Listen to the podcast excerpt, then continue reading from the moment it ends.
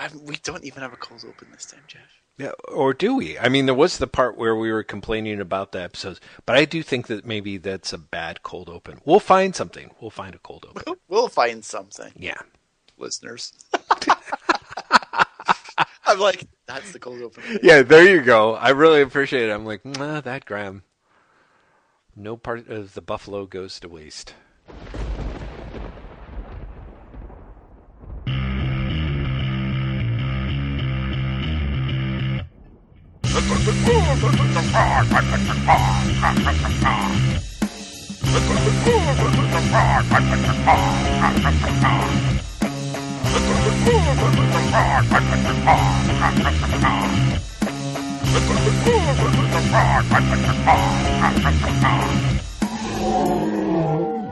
Hello, whatnots. Jeff just said something hilarious that is not going to appear because of the way we edit this, but I'm completely thrown by it. Normally, I would say welcome to Baxter Building, episode 17. I would introduce myself as Graham McMillan and introduce my co-host, or rather, give him a hand so that he could introduce himself by saying, and my co-host is... Jeff Lester, everybody. Hello, hello, hello. Jeff is much more positive than either of us feel about these issues. Let's just let's just put that out there right now. Okay, I will say something though, Graham, before we get in there. Say it. I, Say it. I, I, I, thank you. I shall. Which, Say it, Jeff. which is the. it. Don't be put off, Jeff. Say it. Oh man, Graham. I think that in this batch is uh, is is kind of a not exactly what one would think of as a as a bumper crop, except Okay. it has it. There are issues in here that I think are probably among my favorites. There's there's two issues in particular where I'm like, this is fucking great. What is hilarious is as I was struggling to get through these issues, which I've shared with you before, Jeff, and now I'm sharing with listeners, I struggled to get through these issues. Um, I, it actually did occur to me that very often in this podcast, I've said, just wait until Kirby goes, it goes really downhill. And you have said, no, no, no, no, no. There's a period where Gerry Conway's writing and it's great. We are firmly in the Gerry Conway period for these issues. Yes. And I've got to tell you, if this is your definition of great, we have to have words. because these are. Uh, some of them aren't even fine, Jeff. Some, some of these are are just not very good comic books. Well, uh, I, I and also, if your two issues are the two issues I think they are, oh yeah, they are. oh, They man. are. They I, are. sh- I should tell you, listeners, we are going to be covering issues 134 through 146 of the uh, Marvel comic series Fantastic Four. Apparently, it's the world's greatest comic magazine, according to its banner. That is, you could, if this was Britain, you could sue them for false advertising. because if this is the world's greatest comic magazine, every other comic magazine at the time was really having a bad, bad period. Yeah, yeah, yeah, yeah. Uh, you know, it's it's kind of interesting.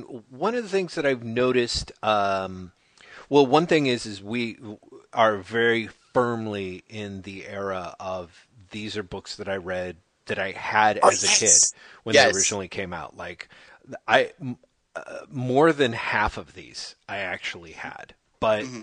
Uh, and I think one of the things that I found as I get older and I start dipping back into stuff that, you know, I knew as a kid and loved and appreciated, um, I, I, I think that, you know, one of the things that's so great about Steve Englehart's Avengers is, is that it may be one of those books that when I reread it, it is kind of more or less the same as I remember it and still pretty awesome. You know, like even if it's not. Uh, Are you trying to come up with a way of saying Gerry Conway stories are worse when you revisit them now? no, I because because honestly, there's stuff I've thanks to the miracle of buying stuff on BOGO sales and Comixology and Marvel Unlimited. I've spent a lot of certain amount of time revisiting stuff that I adored as a kid. And a, a prime example of this is like a, a couple of months ago, I reread uh, Chris Claremont and John Byrne's Iron Fist. Haven't actually gotten to the the the Marvel team up two part tie off to to the the finale of what where they're going with it. But I actually read all these issues, and there's chunks of them. Well, I actually read all of Iron Fist, all the Marvel Premiere stuff, which I'd only read somewhat spottily, and then Claremont, and then Claremont and Byrne, and uh, and I just find that um, oh, uh, that when I've revisited, oh, and when I first got the GIT discs, one of the first things I did was I loaded up a bunch of Spider-Man issues from say about 120 on through like about 180. So you know Gerry Conway's run, which ends in like 150, and what I found is is that as a kid there is stuff that you're reading and you sort of know that it's over your head. Plus, when you're reading things, then as a kid, I would miss issues. And your imagination fills in a lot of stuff that is not, that when you reread it as an adult, you see that it's not there.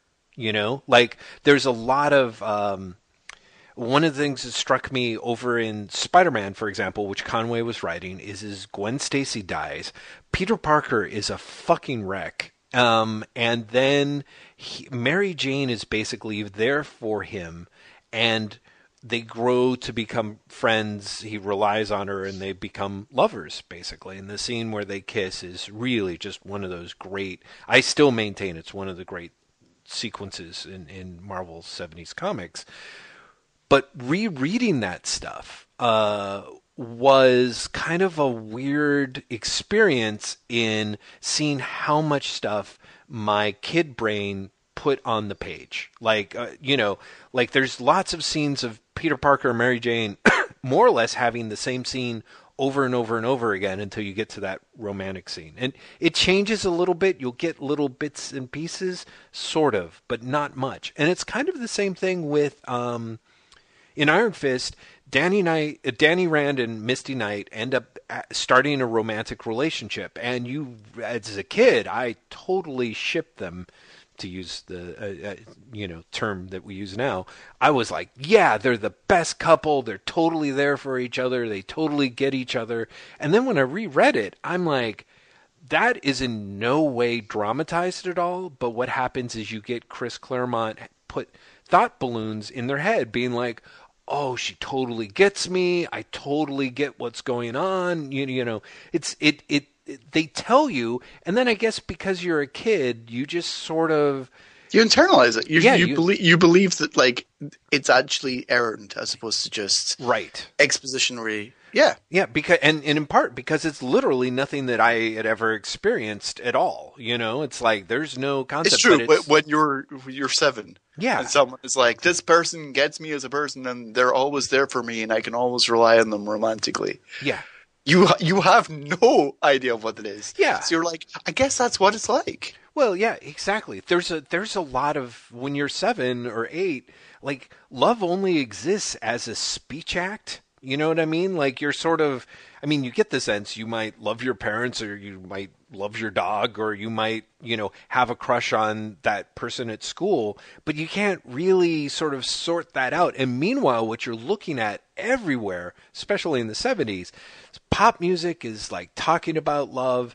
TV shows, people are going on and on about love, and even in the comic books, every once in a while, in this private place, you kind of get a chance to see superheroes in love, and and a lot of it is just declarative statements. So, for myself, one of the things that I remember about this is, you know, as a kid, is the idea that that Conway is trying to changed the idea of the Fantastic Four, and the idea is is that they are a family, but there's very much a very conscious idea of them being a dysfunctional family, you know, mm-hmm. and and so at the time, sort of the way that your head fills in some of this stuff, seeing Reed and Sue on the rocks, and also more importantly, seeing Reed be very different. Like he and and some of the most enjoyable parts of these issues are kind of the weird parts where Reed is kind of like,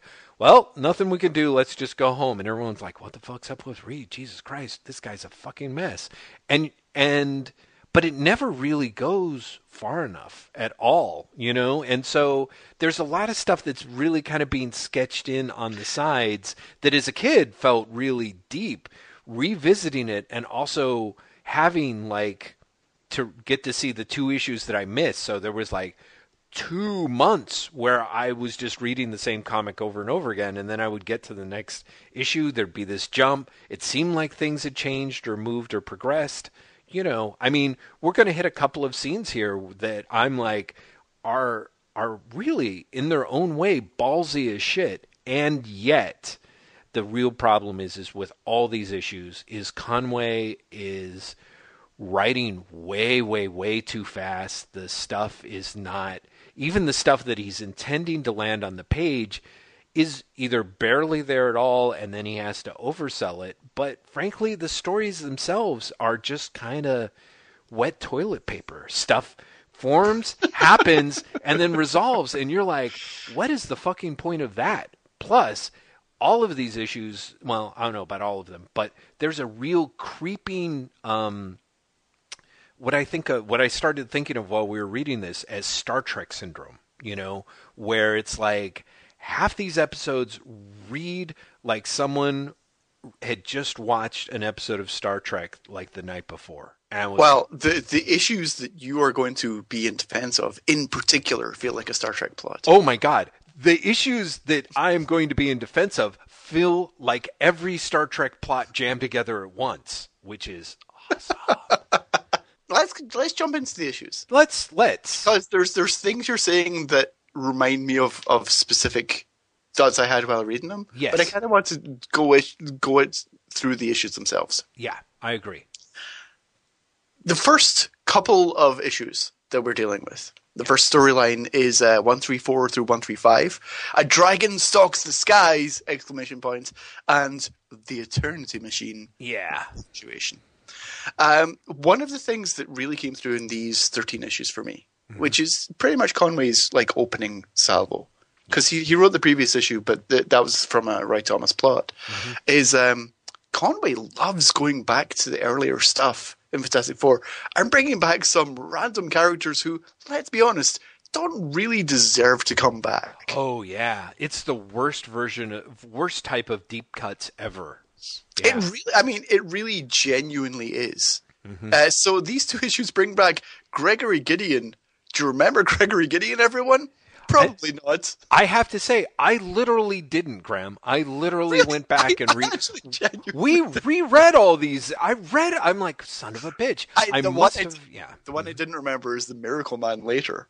Oh, see, I totally remember Miracle Man. Anyway, Gideon Graves is back, you guys. That's... He's the, he's the rich dude that you've been dreaming of for for a hundred issues. Who's Gideon Grave? Because that's that's Gideon, what you just said. That's Gregory Gideon. It's Gregory. Gideon. Who have I just invented a new bad guy? Uh, you may have, or he already exists. But you were like, "Who is, is the, Gideon is Graves?" He, I'm like, "That sounds familiar." Wait, is, he, is he the bad guy from Scott Pilgrim? he is.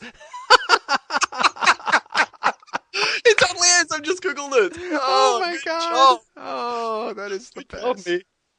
Um, I mean, Gregory Gideon. Not although if Gideon was Gideon Graves, this would be a much better story. Oh man, it would be so great in its way. Anyway, uh, Gregory Gideon is people really genuinely will not remember the businessman who basically tried to put the Fantastic Four out of business because he was rich and a dick. That was his entire motivation. Yeah. Fantastic Four issue 34 if you wanted to return and revisit it, which I I, I do love that uh, he is brought back 100 issues later. Mm-hmm. Exactly. Right. Yeah. I find that really really funny for some reason. He comes back with a whole new motivation. The motivation being that after he made up with his wife and his son in issue 34, they then took off in a plane for happier climes only to get caught in an atomic bomb blast. Yeah. what? Um, and now uh, the, the wife is dead. Gideon is existing in a incredibly Buscema Sinnott esque techno suit. Oh my god. Graham, you totally you didn't describe it right. You're like because of his wife's death and the the radiation related illnesses that both he and Thomas have, Thomas Gideon, his, yeah, his son. Yes, exactly. Gideon has to cosplay as a steampunk uh, teapot with purple depends. It is it's, the best. It's, it's, great that he is in a golden armor with the exception of his pants. I'm, Yeah. I'm saying pants in the British sense, meaning his underwear, which is purple. Yeah. Um, what it reminded me of actually was the Buscema uh, design for Madrox the Multiple Man, Interesting. It- which comes around from I think Giant Size Fantastic Four four. I, I might be fudging that, um, but it, but it's it's a weird, overly complicated, almost Jim Lee esque, overly complicated uh, robot armor. It's interesting. I thought it was a different Jim. It seemed very Steranko-y to me. It seemed very Steranko-esque for some reason. I, I can kind of see that. Anyway, so he his entire thing this time is he's now going to kidnap the Fantastic Four because he has decided. I I I still don't think the story actually establishes how he came to this conclusion, other than the plots told him to. Mm-hmm. But he decided that if he can siphon off the cosmic rays of the Fantastic Four, he will be cured of the radiation poisoning that is killing him and his son. Yes. To do this, he uh, brings in an, another old Fantastic Four thread, the Dragon Man, who he is now controlling. Uh, and he actually starts by kidnapping Sue and Franklin, then going after the remainder of the Fantastic Four. That's that's essentially the plot of the two issues. Uh, unsurprisingly, you guys, it doesn't go well for Gideon. He ends up dying because of the Dragon Man. Yes. Yeah, in theory, both he and the Dragon Man just sort of wipe each other out because he's been controlling the Dragon Man, but then of course he's not, and then uh, yeah, it's Like, uh, uh, there's only two or three pages left, so they've got to have a fight, and then there's an explosion. The end. Yeah, that which is which is a lot of Conway. I think Conway's got a lot of uh well, let's put it this way. Definitely there's the point where the FF crashing their Fantastic car or the Fantastic car or whatever jet they're in being shot out of the sky. I thought that that was a, a cliche that Chris Claremont had really managed to to make his own uh, in Uncanny X Men, but holy shit, the Fantastic Four cannot fly a fucking thing in these all these issues that we are. Literally, the the stuff goes up and then it comes down. There is so much crashing. To, and it- to be fair, that is the way these things work generally. Like uh, even if they're working, they go up and they come down. Sure. What, Graham, yes. Thank you, Mr. Pedantic. I, I do. Hey, Mr. Fantastic and Mr. Pedantic. That's interesting. It's on. So, uh, yeah, there's kind of a there is a lot of I I read some of this being like what does what does Gerry Conway really care about? Because in a way I it's got the it really starts moving into the realm of, despite all the um, stuff, the laudatory things that I said about Gerry Conway, I also have these periods where I'm like, or is he just sort of cranking it out for the check? Because there is a lot of, yes. I I feel like there are a a lot of the very very dismissive comments that people of which I feel like John Byrne is the most notable and most insane um exam exemplar of someone who complains about uh the Marvel about comic book fans becoming comic book writers and essentially telling stories that serve no real purpose apart from just sort of regurgitating what they've read. Well, that that that actually is a pretty good descriptor of these Fantastic Four issues. To be Yeah. perfectly honest, Yeah. I mean, to the point where, with the exception of maybe one of the seven stories we're going to talk about, they're all rehashes. They're all characters who who uh, we have seen before coming back. Actually, coming back also for revenge. One of the other things I thought of reading all these issues together is the Fantastic Four are literally the worst enemies because the number of people who come back to get revenge on the Fantastic Four Yeah. and are otherwise not looking to cause trouble at all. Mm-hmm. Mm-hmm. It is really. It, I mean, there's a run of them in these issues. Yeah. Yeah. Well, and the other thing that's really sad is we look at, you know, by comparison, if you pick if you pick Kirby the Lee Kirby issues, any issue, any run of this many issues, even the stuff where it's largely kind of rehash, Kirby almost can't help but throw in new characters. And I feel like out of all of this, everything that we come across, there's really only just going to be when we get to talk about the Doctor Doom storyline and Darkoth. That's it. And when you go back to basically work in maybe Thundra and Well, arguably Omega, you know. Well, you are you are actually missing the two issues that you love so much, which we'll come to. Which yeah, are we'll come to. theoretically all new stuff, but also, eh. Yeah, it's it's well, you, you know what I'm saying. Like they are new characters, but Let- there's little new about that story. Let Let's get there. Let Let's get there because because it is. I mean, in a way, there's a bit of uh, of fudgery that I, I Yeah, admit to on there- my own end. But yeah, Yeah, but th- th- there is. I mean, this is the beginning of a particular era of the Fantastic Four that actually gets much worse when Rich Buckler comes on as artist, and Rich Buckler comes on with his book of Kirby swipes. oh yeah, yeah, yeah, yeah. We've joked before about this being the the cover band era of Fantastic Four. Yeah. but oh my god, it really is. yeah, Which is to say that there's nothing enjoyable about these issues. Uh, 134 in particular has the scene that I mentioned last episode that I love so much, which is Johnny goes to look up his old girlfriend. Mm-hmm. And she's married with kids, and he is horrified. it's a great scene, isn't I it? love it because Yeah. she's. What I actually really love about it is she is completely cool. yes, She's like, I got married, had kids. Yeah. It's been a few years, Johnny, and Johnny is utterly horrified. yeah, yeah, yeah, yeah. It's- It is such a, a problem for his ego Mm-hmm. Mm-hmm. that that his ex girlfriend now has three kids and is married that he literally runs away. Yeah. Yeah, I, I I do dig that, and I do dig. I actually really enjoy the fact. Again, this is that's that's sort of Conway at kind of his at his best. And again, as it sort of struck struck me as a kid, is this idea that that that Johnny's dealing with the idea, and I feel like this is. Um, I guess we're, you know, this is going to destroy the drama of it. But when Wyatt Wingfoot returns in a couple of issues and he's ready to graduate from college, and Johnny is really aware that he has kind of done nothing with his life. Yes, and it's it, there's there's a lot of in really subtle characterization going on mm-hmm. here, which almost feels not at odds with everything else that's going on. But I wish there had been more space for the character stuff yes, and less space spent on the the superheroing.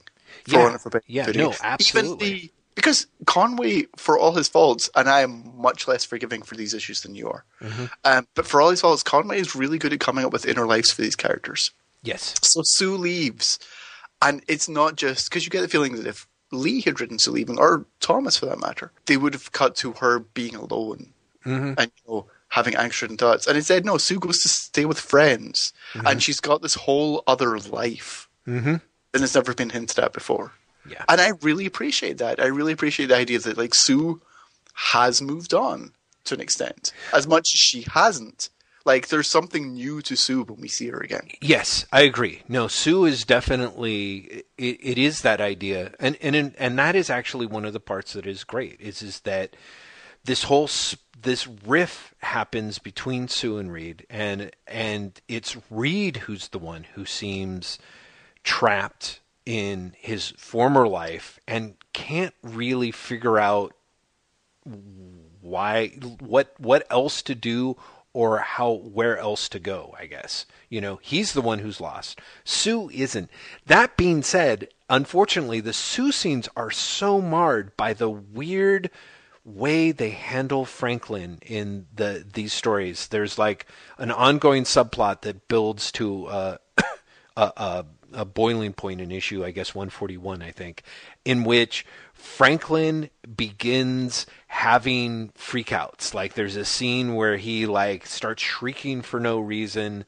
Uh, there's scenes where he like they talk about him like losing consciousness or he slips into catatonia. But the fact is, the kid is utterly catatonic every time we see him. Like I do not know what the decision on that was. I think maybe part of that was literally them being unsure how old to make Franklin, but Which is really strange because one of the things that is commented on multiple times in these issues is the Fantastic Four is still on a real life timeline. yes. Yeah, exactly. So, so Franklin is at this point exactly as old as however many years ago he was born. Right. Which is how many years now? He's got to be four, right? Five, so, something maybe? like that. Four or five years old. Yeah. So and visually, he looks four or five. Yeah, exactly. But but there is there is no character to Franklin. Yeah. Franklin is a prop in these issues. In, and it's one of the things that again is very strange because uh, you know at the risk of of being really super insensitive, uh, you know there is um, a a lot of people have talked about the reading of you know Reed as being sort of somewhere on the the spectrum you know mm-hmm. and honestly this really does the idea of franklin as uh, a potentially very autistic kid sort of kind of makes sense in a reading that you know they weren't really they, they did intend they yeah. weren't they did not intend they absolutely didn't and so consequently there's just a weird um, there's just this weird failure in the middle of the stuff with Sue and Franklin, and it also kind of extends a little bit in that regard to to the scenes with Sue and Reed that we end up seeing as a result, which is which is a shame. But yeah, no, the the thing with Johnny, you kind of get the idea that Conway's going one way, and then eventually it looks like it may just be a swerve, and we're going to go back to the same old track of the Johnny Storm record, which is wah wah crystal wah wah. But there, there's really such a I don't know. It's tough. Conway really had these ambitions that he just cannot manage to squeeze in with everything else. And I don't know how much he's really vested in everything else, considering how many of these episodes, issues, the big action scene that opens the book is the fucking FF have their vehicle crash on them. Again, like the number of times in just this one little run is like, uh, is this really, are you just not into this? Or who's not into, I don't know, what's basically happening here. So so the end of the plot is, as we said, uh, Gideon and Dragon Man both zonk each other out.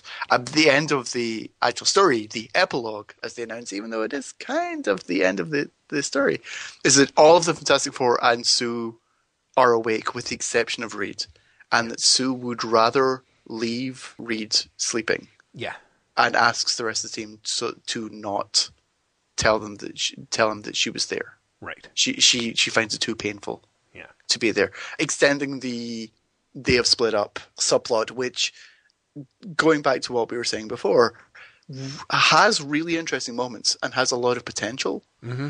But given that we read 13 issues for this, mm-hmm. is also the slowest subplot in the world. Oh yeah. You, I mean, right. imagine you are reading this at the time mm-hmm. and not a old when you know I, I don't know, but I honestly feel like if you're reading this as seven, that it that you know Fantastic Four divorce comics has a whole different meaning. Oh yeah, yeah, yeah, yeah. But reading it like just imagine you're reading it today and a subplot went on with so little forward motion. Yes. For more than a year. Would just be like, please just do something. Yes. I, I don't care what you do, just do something. yeah. It. Yeah. For God's sakes, Warren Ellis, just finish the fucking comic. oh wait, did I say that out loud? Oh, I'm so sorry. Oh, come on. Cheap. Hey, let's move on to the issues that you really like. Fantastic Four issues 136 and 137. Uh, 136 has the wonderful title, Rock Around the Cosmos. Yes. And issue 137, Rumble on Planet 3. Ah, uh, Rumble on Planet 3. So now, good. Jeff loves this, uh, these storylines. I think they're batshit insane, but I couldn't go as far as to say I love them. See, I had the more I read them, the less I like. Them. Oh them. my god! You know what? Shame on you, Graham, because this is this is it's practically Grant Morrison levels of insanity. Actually, the oh, sad part it's, is it's it's, it's Mark Millar levels of insanity. I think. really, because... I I honestly was thinking it was more. There was a lot of Gerber in here in a weird way. Yeah. No. I. Uh. Well. Yes. Um. Gerber. I. You know. Honestly it does remind me of Gerber in that Gerber stuff is unhinged. Um, I just feel that Gerber, for the most part, is able to stay on target. And yeah, this this story, it, this story might have had a target, but really, fuck knows what it is. Yeah, for sure. Uh, would uh, so? Do you mind if I try try my Oh, hand I, at I summarizing? was going to ask you to try and summarize Oh this one. Okay, so Rock Around the Cosmos opens with the uh, FF worrying for a moment that that Reed is passed out and and may in fact be unable to be revived, but they manage to revive him, and in a sort of touching moment, he wakes and sees Medusa and mistakes her for Sue, which is just really like absolutely impossible the way it's staged. But sure, it's awesome. I then really like that moment. God damn it! what's that? I, really like I that. I love that moment. No, no, no. I totally do I too. think there's something genuinely sweet about all through these issues. A that Crystal is the emotional support for Reed that everyone else refuses to be. Oh, Medusa. Crystal basically, uh, sorry, yeah, Med- Medusa steps up as basically saying someone has to be there for this guy Yeah. because he's he's going through shit and none of his friends are there for him. Yeah. As I, I'm going to be there, but I also really love that Reed is clearly at sea without Sue. Yes. No, absolutely. Absolutely. I'm totally down with that. Um, there's a lot of things that are just really kind of interesting there that, that I'm I'm never entirely sure how to how to parse per se. Uh, but one of the things that I do like is that after so many issues of Sue and even Crystal being written sort of in the same sort of hysterical way that Sue's being written, Medusa is a very different kettle of fish. And it's Yes. a tremendous relief because she seems uh, interestingly enough, she seems removed and rational, uh, but she is not. But she's not cold. Like there's such a there's such a way that Marvel traditionally takes the melodrama and cranks it up the other way, and it's like, stand back, I Moondragon have a heart of ice and shall give my love to no man. You know, and instead Medusa clearly cares about Reed in a way that seems to be entirely um, uh, friendly and platonic. I mean, I've got a I've got a weird wink wink theory coming up here, but I, it doesn't it doesn't really play in this issue, so it's not worth pointing out. Anyway, the FF sort of get their shit together, grab Thomas. Uh, Gregory Gideon's son, and like, we're going to drag you back home and try and cure your cancer. It's the least we can do for you. Which I'm just like, really? But they didn't, huh? Anyway, meanwhile, out of the rubble comes a guy covered in radiation and torn clothing, and he is one of the awesome henchmen from Gregory Gideon's the previous two issues. One of the things we covered those issues so quickly, I didn't get a chance to talk about how much I loved the Gregory Gideon's henchmen are a prototypes for every henchman Sal Buscema will go on to draw for the rest of his life. It's actually true. They have such a distinctive is not the right word because it's actually an amazingly generic design, yeah. but it's it's a design that you look at and you're like, "Oh, that's a mid 70s Marvel henchman." Yes, exactly. Right there, you can see him, and you're like, I've seen this guy in bajillions of comics. So that makes it, to me, in a way, all the more delicious when this uh, weirdly glowing, torn up henchman stumbles out of the wreckage uh, and starts like wow there's a dead dragon over here. I'm i better get out of here before i'm spotted in the fuzz. And it's like wish things were like the way they was in the 50s and you basically get a nice little flashback to him hanging out with his motorcycle gangs and basically being arthur fonzarelli until he graduates from high school becomes a grease monkey and turns like ends up turning to becoming a professional henchman for cash again this Because is- because there was an ad in the Daily Bugle for quote a bodyguard who didn't care about traditional legalities. yes I love the idea that's how, how henchmen get jobs in Marvel Comics. It's the best. It's the best. In fact, maybe this will make it work for Graham, but honestly, because the other thing that's great about the Buscema henchmen from the previous issues is they also kind of look like bugs. So if you can imagine, and believe me, this read through I did, if you can imagine this entire story these two issues being told as a literal Venture Brothers episode of with henchman 21s in amazing secret it's the best it becomes among the best comics of all time because what This, happens this, this story really is a Venture Brothers story. Let's be perfectly honest. It absolutely is. It absolutely 100%. I this is the sort of shit that that they are riffing on in their prime, I think. So, uh Slugger Jones, is it Jones or Johnson? It's Slugger Johnson. Slugger, Slugger, is it Slugger Johnson? It's Slugger Johnson. I'm I'm looking at the Yes, page. yes, there's not something Slugger Johnson. Someone says someone. Yes. Yes.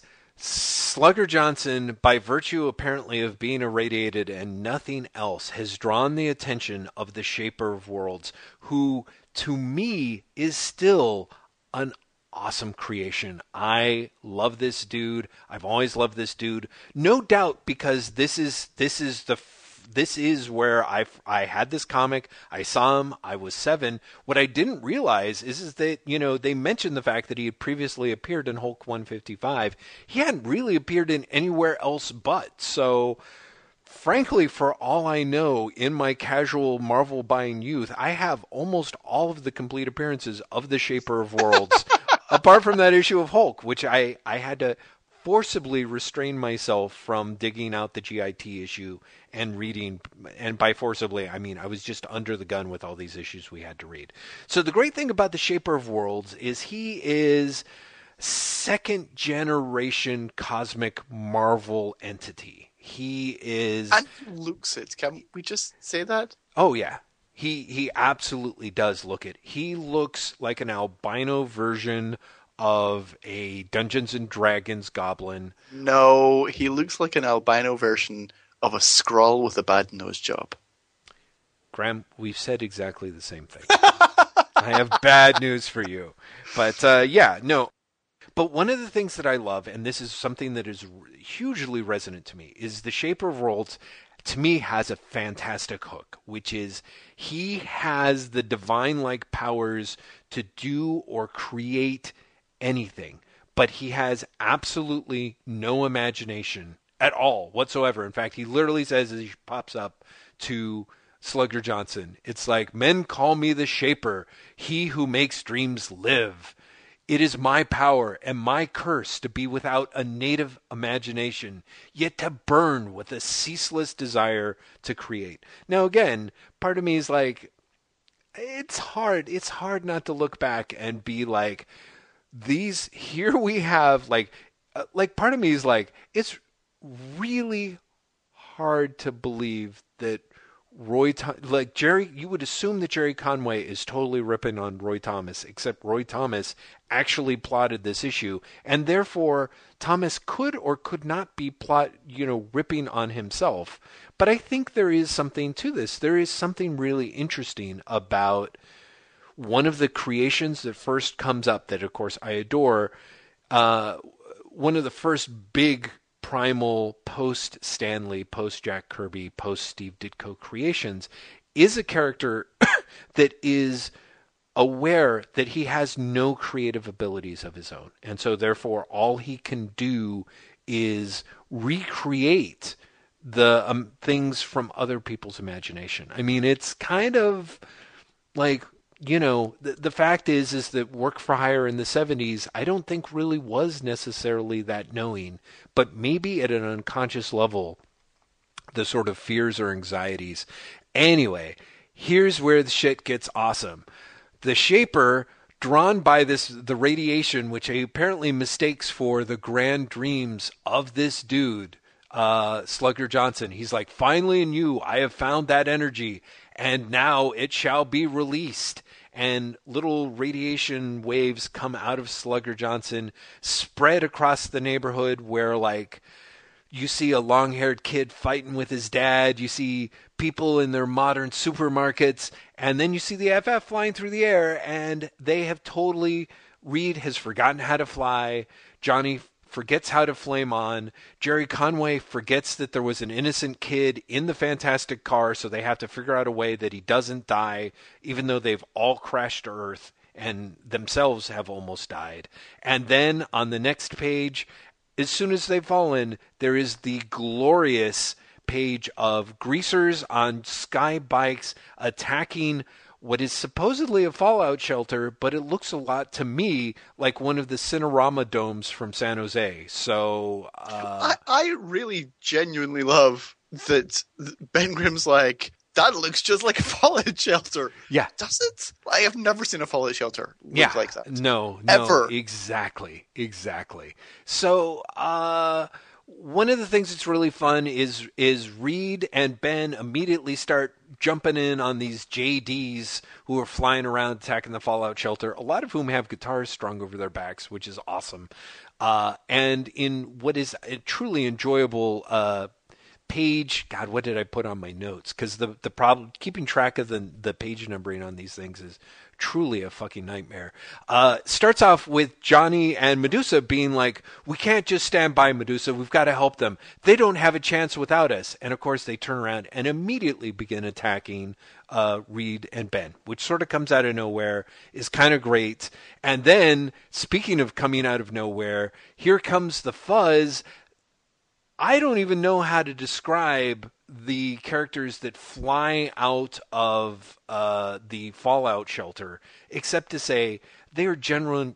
They are awesome. I, I can't help. I didn't have They- time to look, but they, They are remind amazing. me.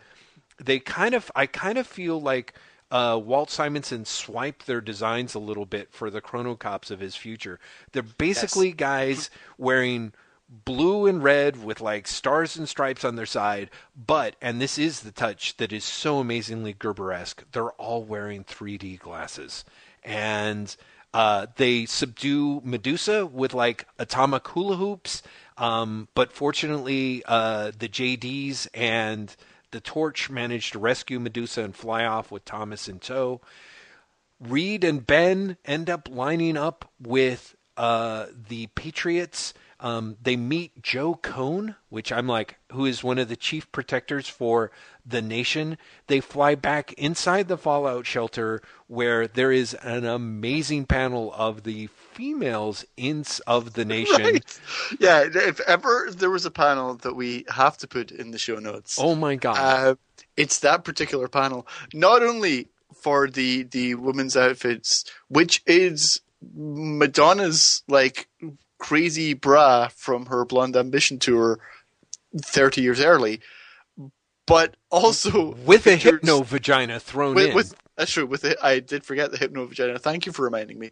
Um, but it that also features a man pointing at uh, Reed and Ben saying, "Are you now, or have you ever been a member of the youth party?" yeah, It's amazing. Yeah, it is just great. So, uh, so they basically are dragged into uh, a meeting with a big, the big ominous voice, uh, which I love. Graham, I cannot tell you. Out of all the things that there are to love about this issue, and there's a lot, there's the fact that the head of the nation is a guy who basically his name is MC Hammer. I mean, sure, technically it's McHammer, but every time I read it, they're like, "Take them to MC Hammer." I'm like, how can this how can this issue be any better? And the well, what is hilarious is you have that, and then you have the Gerry Conway is trying to make a point, but makes a point in a way that is so 1970s that it seems as offensive to us in 2016 as the 1950 attitude will have seemed to everyone in 1970. yes, yes, Where uh, where um, Joe Cohn walks past a black man and almost knocks him over, and Reed actually thinks Cohn didn't seem to see that black man, as though the black were an invisible man. the black, Black? Mm-hmm. Yeah. Oh Oh man. man. So then, meanwhile, just as uh, the JDs bring Johnny and Medusa back to a malt shop, where in a scene that uh, prefaces the creepiness that is to come, they plug in a uh, a jukebox that begins hollering "Rock around the cosmos, rock, rock, rock," and Medusa literally grabs her head and says, "The music, it's so loud, it's killing me." Johnny destroys it. I don't know if this was just to give things a certain amount of juice, but Exactly. It's it's time for a, an action scene, but it's wonderful, right? yeah. I, I, as a kid, it freaked me out. Even now, I think there's a certain, we're entering that zone where bad comics, bad movies, bad TV sometimes go, where the lack of logic just points to just a, it's a sheer fever dream of terror. And so we get a scene as just as Reed and uh, Ben are being taken to meet MC Hammer, uh, Johnny and Medusa meet Wildman, the the leader who is pretty much the in in an in a single panel intro that shows he's got his back turned to the readers standing in front of a giant enormous demonic guitar on an altar that has a death's head and sort of what looks like the Japanese flag behind it. This panel pretty much prefaces most of what Quentin Tarantino was trying to do with Kill Bill 1 or Kill Bill 2, as far as I'm concerned. He more or less, you know, they managed to bring that like 30 years earlier. Here well, is also, can we talk about the narration? Oh, I was just going to read it. I was going to Yeah. read that panel because so literally there's a panel of Wild Man is what is how he's introduced. So you see that one yelling panel and then the captions are from somewhere comes the faintest strumming of an electric guitar, a whisper as soft as a revving motorcycle, as gentle as the scream of a victim in pain. I adore that. If that's wrong, I don't want to be right. It, So it's it's wrong, Jeff. Oh, I'm just I'm just going to tell you Mm, that because it is mm. it, it's actually the point where I was like, oh, I think Roy Thomas might have done more than just conceive of the plot and edit it. Mhm. I think Roy Thomas has had his fingers in the script here. Yeah, yeah. I, I it, it, it is some amazingly prolific stuff, but I love. Although that being said, and we'll we'll get to this because I, I apologize for doing such a slow burn recap of just this one issue. Wildman turns around and he's like, "What have we here? Seems I've seen these pretty faces before, but I just can't remember where." And there's an actual little uh, editor's note saying, "Take a close look, then flip back to page seven and tell us what you see." Sneaky Roy. So you flip back to page seven, and it helps that there's only one person on that page. So you're like, oh, it must be uh, what Slugger Johnson. I almost said Snapper Carr, which would have been hilarious.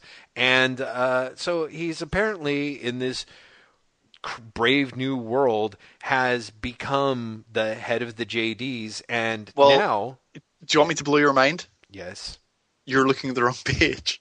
They mean page seven of the story, which means you're actually looking at the long-haired hippie guy and the father who are fighting, who are MC Hammer and Wildman. Oh, that makes so much more sense. I was like, why are they so goddamn I confused it- about this? I thought I just explained that for you because Slugger becomes, as you'll see very soon, Albert Einstein. No, no, no, no. I know. I thought that they fucked up the plotting on that. I really thought that that was like a weird Gerry Conway, Roy Thomas oversight.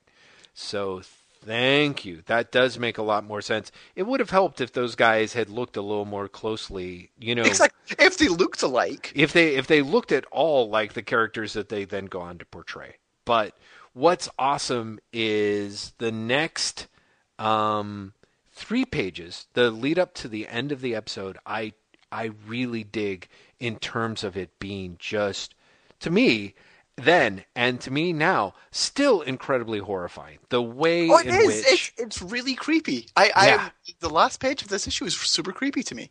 even even you know i have to say you mentioned gerber but uh the and and the way where i really feel that the next to last page which has uh mchammer mc hammer yelling what do you know of the brain? Tell us what you know about the brain. And of course the sort of exhausted faux einstein character in the middle. Like it's a page composed as a page and it basically shows the ff sweating terrified freaking out, this sorrowful page in the middle, rock and roll DJs like yelling and losing their minds, and it's it's just unhinged. The great thing about it is is that out of all the various like oh, the FF are brainwashed and now they're going to fight each other.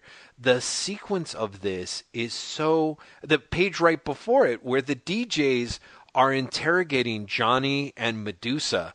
One of the DJs says, Come on, sister, you can tell old Roger the Bee. When did the Pelvis's record. Oh, when did the pelvis record its first hit? Tell me, tell me, tell me. And there's something that's so insane about it. It genuinely, genuinely fucking Yeah. nuts. There's so, there's something really really and, and for me, the the page you're talking about, the full page where you have the the sweating and, and everything.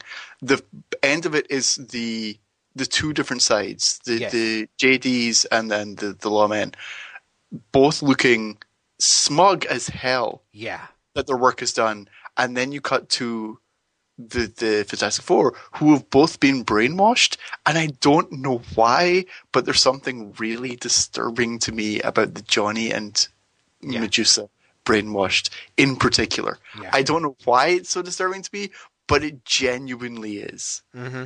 Mm-hmm.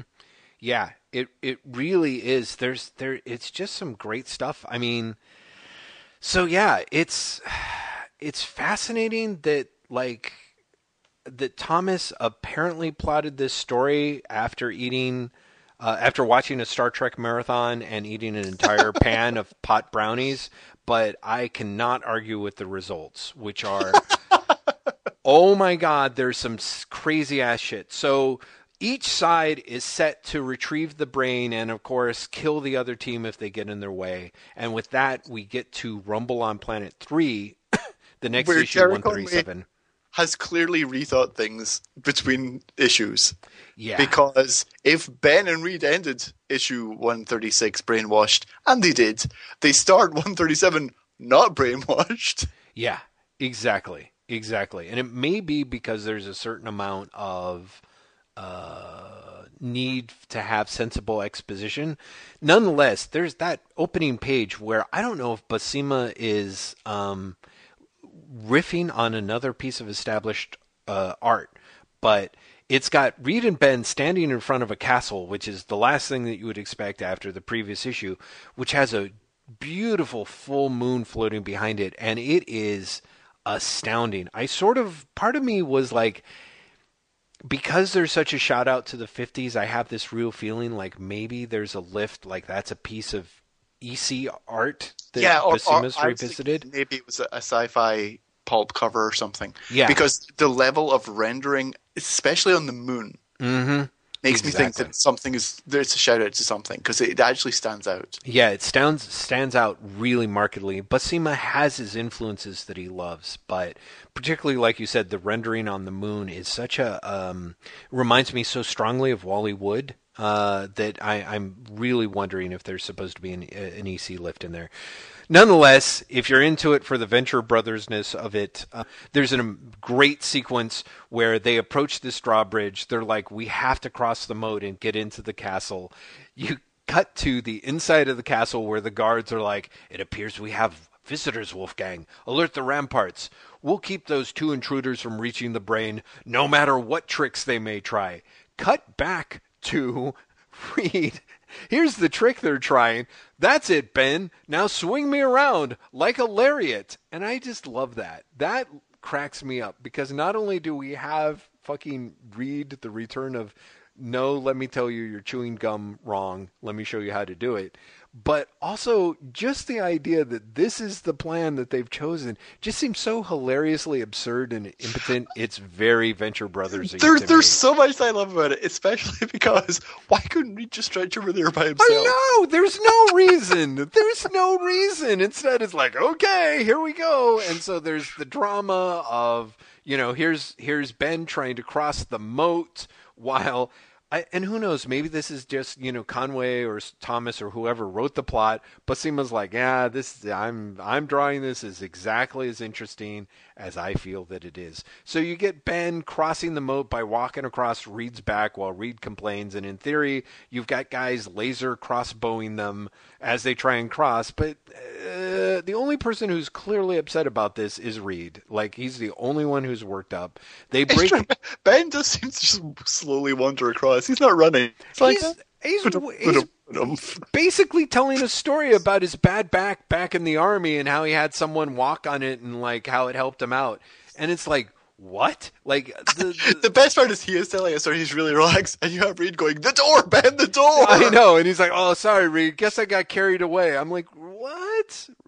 So you get you get a fight scene between the FF and uh, the FF, I should say, where um, Johnny takes on Mister Fantastic and Medusa takes on Ben. And meanwhile, you find out the big reveal, which is the brain is unsurprisingly Slugger Johnson, uh, and the Shaper of Worlds has remade things in his uh, reality in his image. But of course, Slugger is like, "You got everything all wrong. How the fuck you fouled up everything? I asked you to make me top dog in this crummy world, and look what happens. This is all wrong." Now the great also, thing is what, what, what the Shaper has actually done is he has literally made him look like Albert Einstein. Yes. This is not just, oh, he looks like an old man. Actually, in terms of art, he looks more like old Kurt Vonnegut than he looks like it Albert true. Einstein. It starts off as Einstein sort of at the beginning, but you're right. He totally looks like Kurt Vonnegut. And, but or... in the dialogue, he actually, yeah. Slugger actually says, they think I've got all the blasted answers just because you reshaped me to look like Einstein. Yeah. So it's literal. He's literally supposed to look like Einstein. Yeah.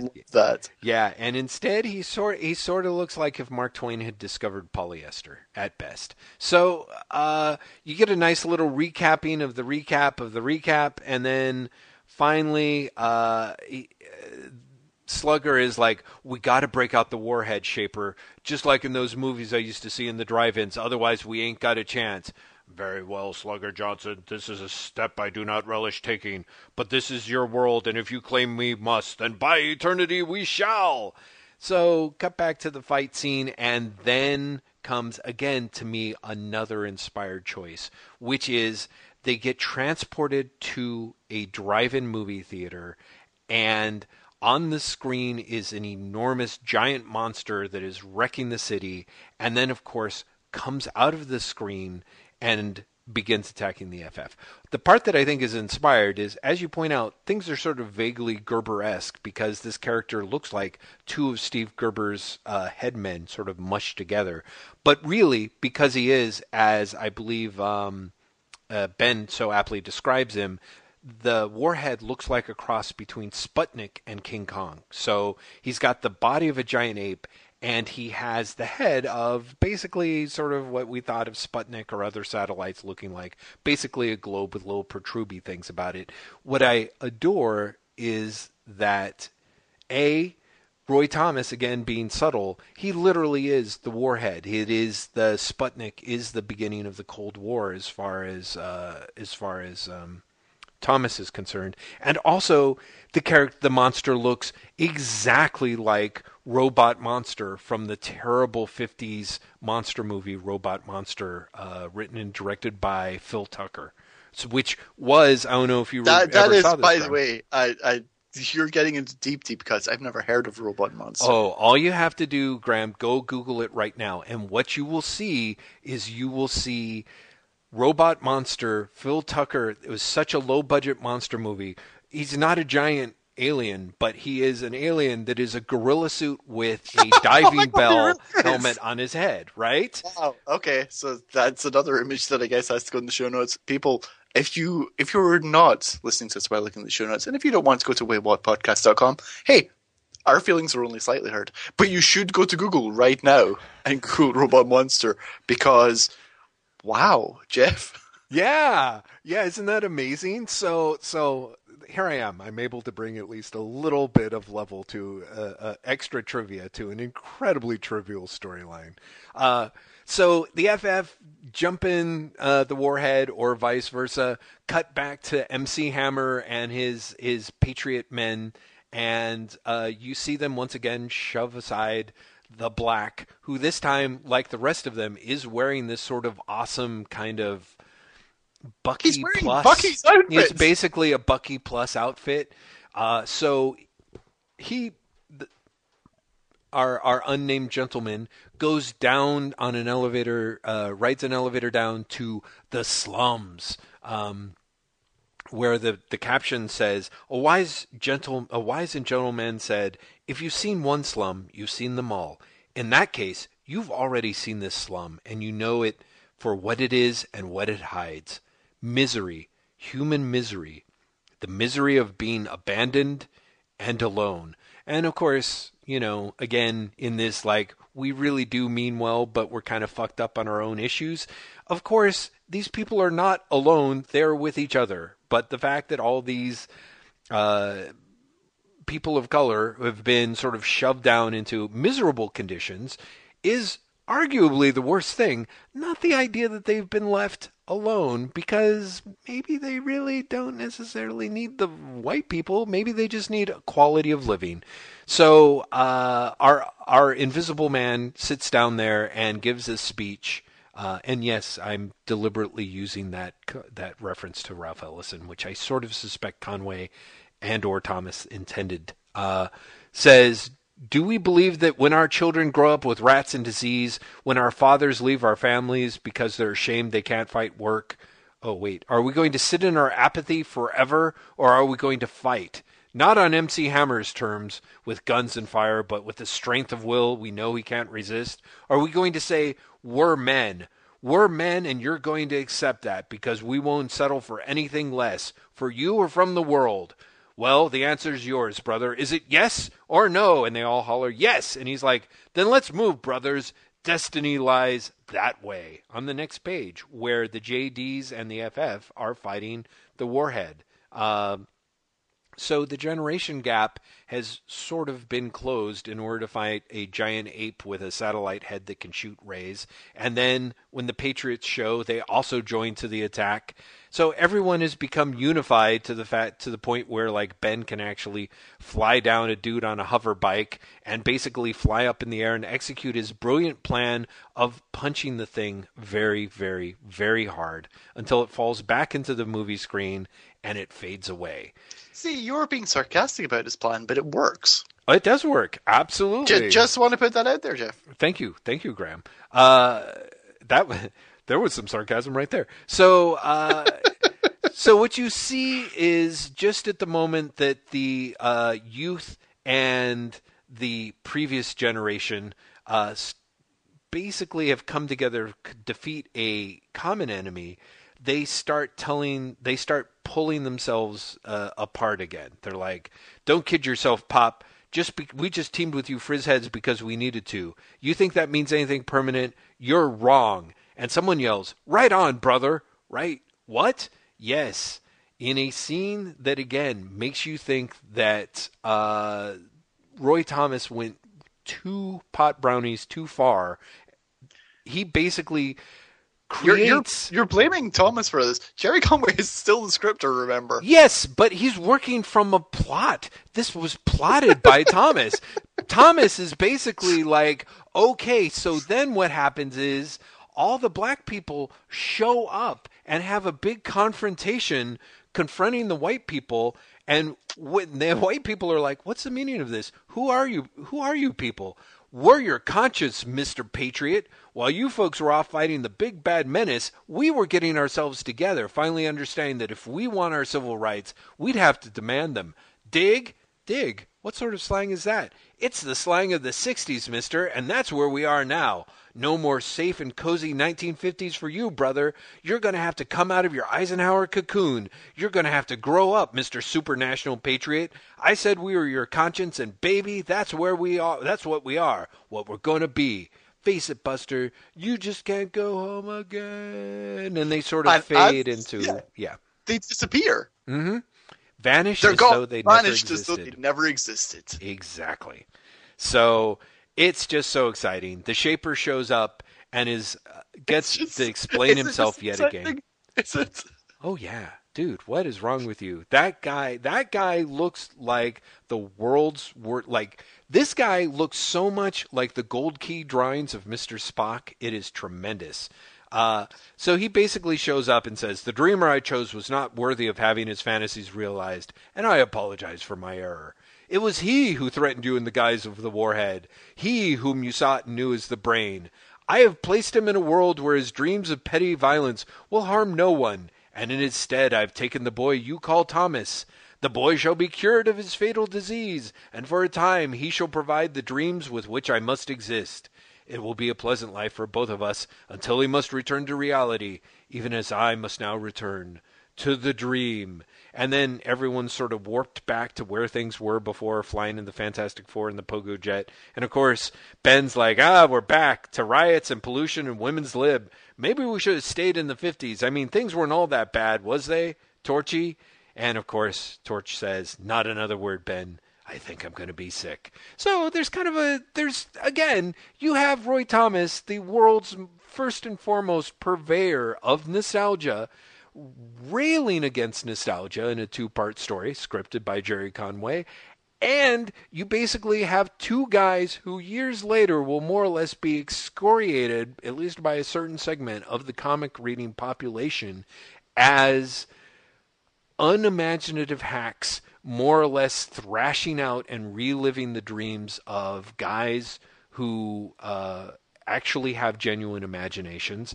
And here you see it in the storyline, as well as not one, not two, but more or less three Star Trek endings jammed into one episode where you have the racial confrontation, you have the did they truly exist or didn't they? It's like history was being relived in a completely different way right before our very eyes. Is such a thing possible? And then the all omnipotent being t- being, I will take Christopher Pike slash Thomas Gideon away with us, and he will be able to actually have something like a normal life and far beyond his imaginings until it's time for him to die, and man, life is bittersweet. It's a great set of issues. It is batshit crazy. It almost it makes no sense. I was It- I've read it this makes thing No sense. I'll give you that. three times. Yeah, thanks, Graham. I appreciate you conceding at least one of the points so as not to appear obstreperous. Uh, it's, I know it's it's the most fun of the storylines that we're covering this time. Definitely, It's fun It is- and it's it is- insane. it it's is insane. insane. And I, mean, think it is nuts as shit. And the FF need more of this. It really is the closest you get. And this is the thing that I really appreciate.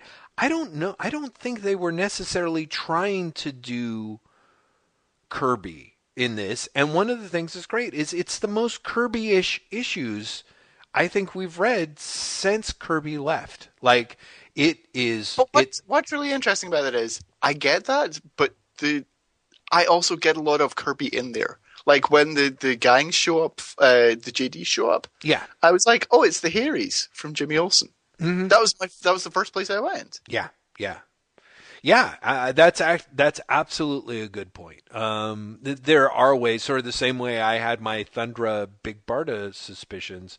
You do wonder. You get the sense that maybe they are looking at, at some of this stuff. Um, and you know they're still writing around. It's still being inked by Joe Sinnott. It still looks like the FF, you know, and you still got Buscema, you know, drawing things, but but it's it's off. I do also kind of like the idea that um, although how do I put it? Reed Richards says something like it's almost as if we saw the 50s rehappen all over again where there was a generation gap and the sides came together against a common threat which was the Soviet menace. That is ridiculously wrong. I don't think anyone would characterize the 50s that way at all. It's far more accurate to say that there was a generation gap in which both sides more or less were the same side and there's sort of a weird creeping paranoia, I guess, on both sides. In fact, one of the things that's kind of interesting that I think is probably unintended, but as you point out, which I missed, um, the kid, the MC Hammer and the Wild Man are the long haired son, and the dad we see fighting before the Radiation Shapers remakes them into these characters. What I think is fascinating to me is the idea that there is this generational conflict. They basically have played out exactly the same conflict that you see happening in the 50s that you you know you see them have in the 70s. The huge exception here that I think is fascinating, like I said, not sure if it's intended, but you could sort of make the case that what happened in this for the majority of the 60s in which the kids fought their elders because they just weren't understood by resetting that in the 50s you get the idea that that Thomas is Thomas slash Conway Conway is more or less trying to reinforce this idea that you've always had this battle between the generations. But what truly changes it, what truly makes the 60s different, is the civil rights movement. And I think that's there's something kind of weird in that. It doesn't make any sense the way that it ends. It doesn't even necessarily, you know, I'm not sure how much it holds together allegorically. And this is usually the point where you tell me that I'm I've put I'm I'm overthinking it or whatever. But I do think that there's something to this idea of what is supposed to be a generational conflict that you sort of see happen with over and over and over again. The part that makes it truly different uh, is something that nobody could have expected and is kind of a much weirder conclusion or finale than Reed saying like it's like we saw history rehappen before our eyes in which a thing that didn't happen in the 50s we then saw happen again, you know. So they're great issues, Graham. I'm sorry. You're you can you can trash talk compliment them as much as you want. no, I, am gonna, I'm going to trash talk the next issues, Jeff. Oh yeah, I'm going to trash talk FF 138 and 139. Oh, so Madness bad. Is mm. the Miracle Man and Target colon tomorrow? Which is a great title, but why is it Target tomorrow? Did you ever figure that out? Nothing to do with the story at all. Yeah. I'm now going to tell you the one good thing about this issue, about the storyline. In fact, both these issues. Wyatt Wingfoot comes back. Yay! Although I have to say he's much less interesting here right off the bat for whatever reason. As happy as I am to see him, um, well, he's he's not as he's literally not as interesting. Yeah. When it was Lee and Kirby, you got the feeling that he could have been a solo star in his own right. Yes, yes. That he had the both the drive, but also kind of like the the origins mm-hmm. that, that that could carry a, a, solo series. And when he returns this time, he returns very firmly in a subservient role. Yes. To the yeah. He returns as a as a MacGuffin, mm-hmm. but also when things start to happen that he is there for. Whereas in the Kirby issues, he would just leap into action himself. Absolutely. He pretty much here is like, hey, you guys, what's happening over there? Mm-hmm. Mm-hmm. And, and that is, that is a, a, a, dramatic change. But it doesn't matter. I like Wyatt a lot. I do too. I'm very, very glad to see him back, especially because he did just kind of disappear before.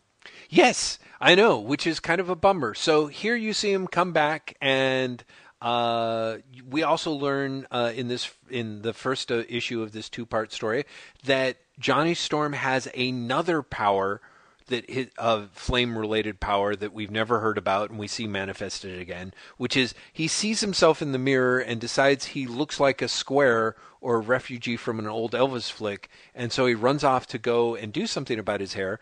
And what he means is, of course, his hair is cut kind of short in the back and it's kind of bushy in the front. And when we next see him, he has used his flame powers to actually grow more hair all over his head because that's the only explanation that I think makes sense for how he's able to say I've got to do something about my hair and literally grows hair between two pages. It's He's amazing. not growing hair. He's just restyled his hair, Jeff. He it's you see a shot of the back of his fucking head and then you see it again.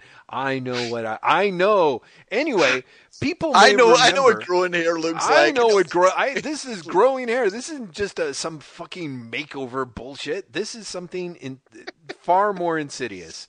Johnny Look, among his universe hair grows because of heat, okay? Yeah, there you go. So it's just, I think he was able to grow flame hair. He's basically wearing a flame toupee, which actually explains why everyone finds it so funny when he shows his new hair and everyone laughs. And they, also, when he shows his new hair, he is so glum. Yeah, he's like really, yeah. So, like, weirdly embarrassed and upset about his hair. Yeah, yeah. I, I, I, I didn't get it. I, I read these issues multiple times, and each time I was like, what is actually supposed to have happened here? I'm telling you, flame toupee. It's the only thing that makes sense. So, people may remember that there was an issue of the Fantastic Four where, like, Wyatt Wingfoot's people were being threatened by a, a foreign, by a Soviet oil company. Was it a two-parter? Was it two issues? No, I said it was Tuma remember? Oh, yeah, right. How could I forget that? Well, good news.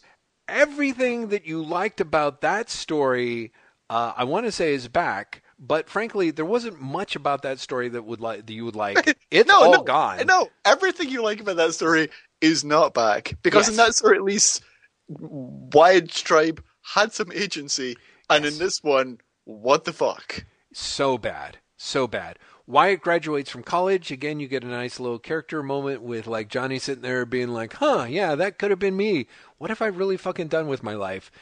Coach Boring shows up again. We have never going to get the resolution of that subplot hinted at long ago. but it is so great because when Coach Thorne does show up, he says, I've been meaning to get in touch with your brother in law, Reed Richards. He and I were, and then he gets cut off. Yep. That at least establishes that he's been meaning to get in touch with Reed. Yes. Coach Thorne is here to stay for a few issues. Yes. We'll not find out why he was trying to get in touch with Reed, ever. Yeah, but you, you generally know why. I mean, by the end of these. Sort of. You can infer. Do you know? I, I I would dispute that. But anyway, we'll move past that. Um the, the graduation is interrupted by the fact that something is happening back in Oklahoma, where Wyatt comes from, and he and the Fantastic Three, because Reed has decided he is a wet blanket and is not good to go, shoot off to Oklahoma, where they are met by Silent Fox, who he says has reason to be grim, son of my son. A demon has risen from the hills to add to our misery, and ours is not the only tribe so afflicted. These others from the villages beyond the dark hills, they come to us seeking shelter, for their own homes have been destroyed. Why do you think they've been destroyed by, Jeff?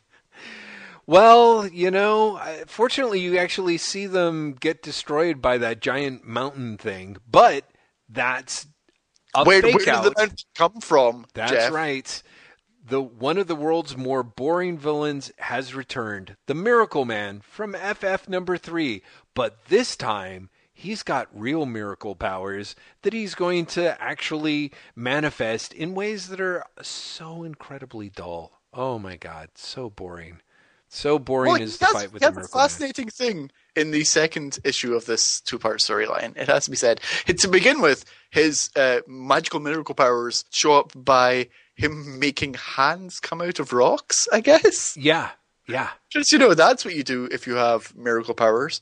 Um, nonetheless, that is enough for him to defeat the FF. So yep. there's that. Yep. It, it did work. And how does he defeat the FF?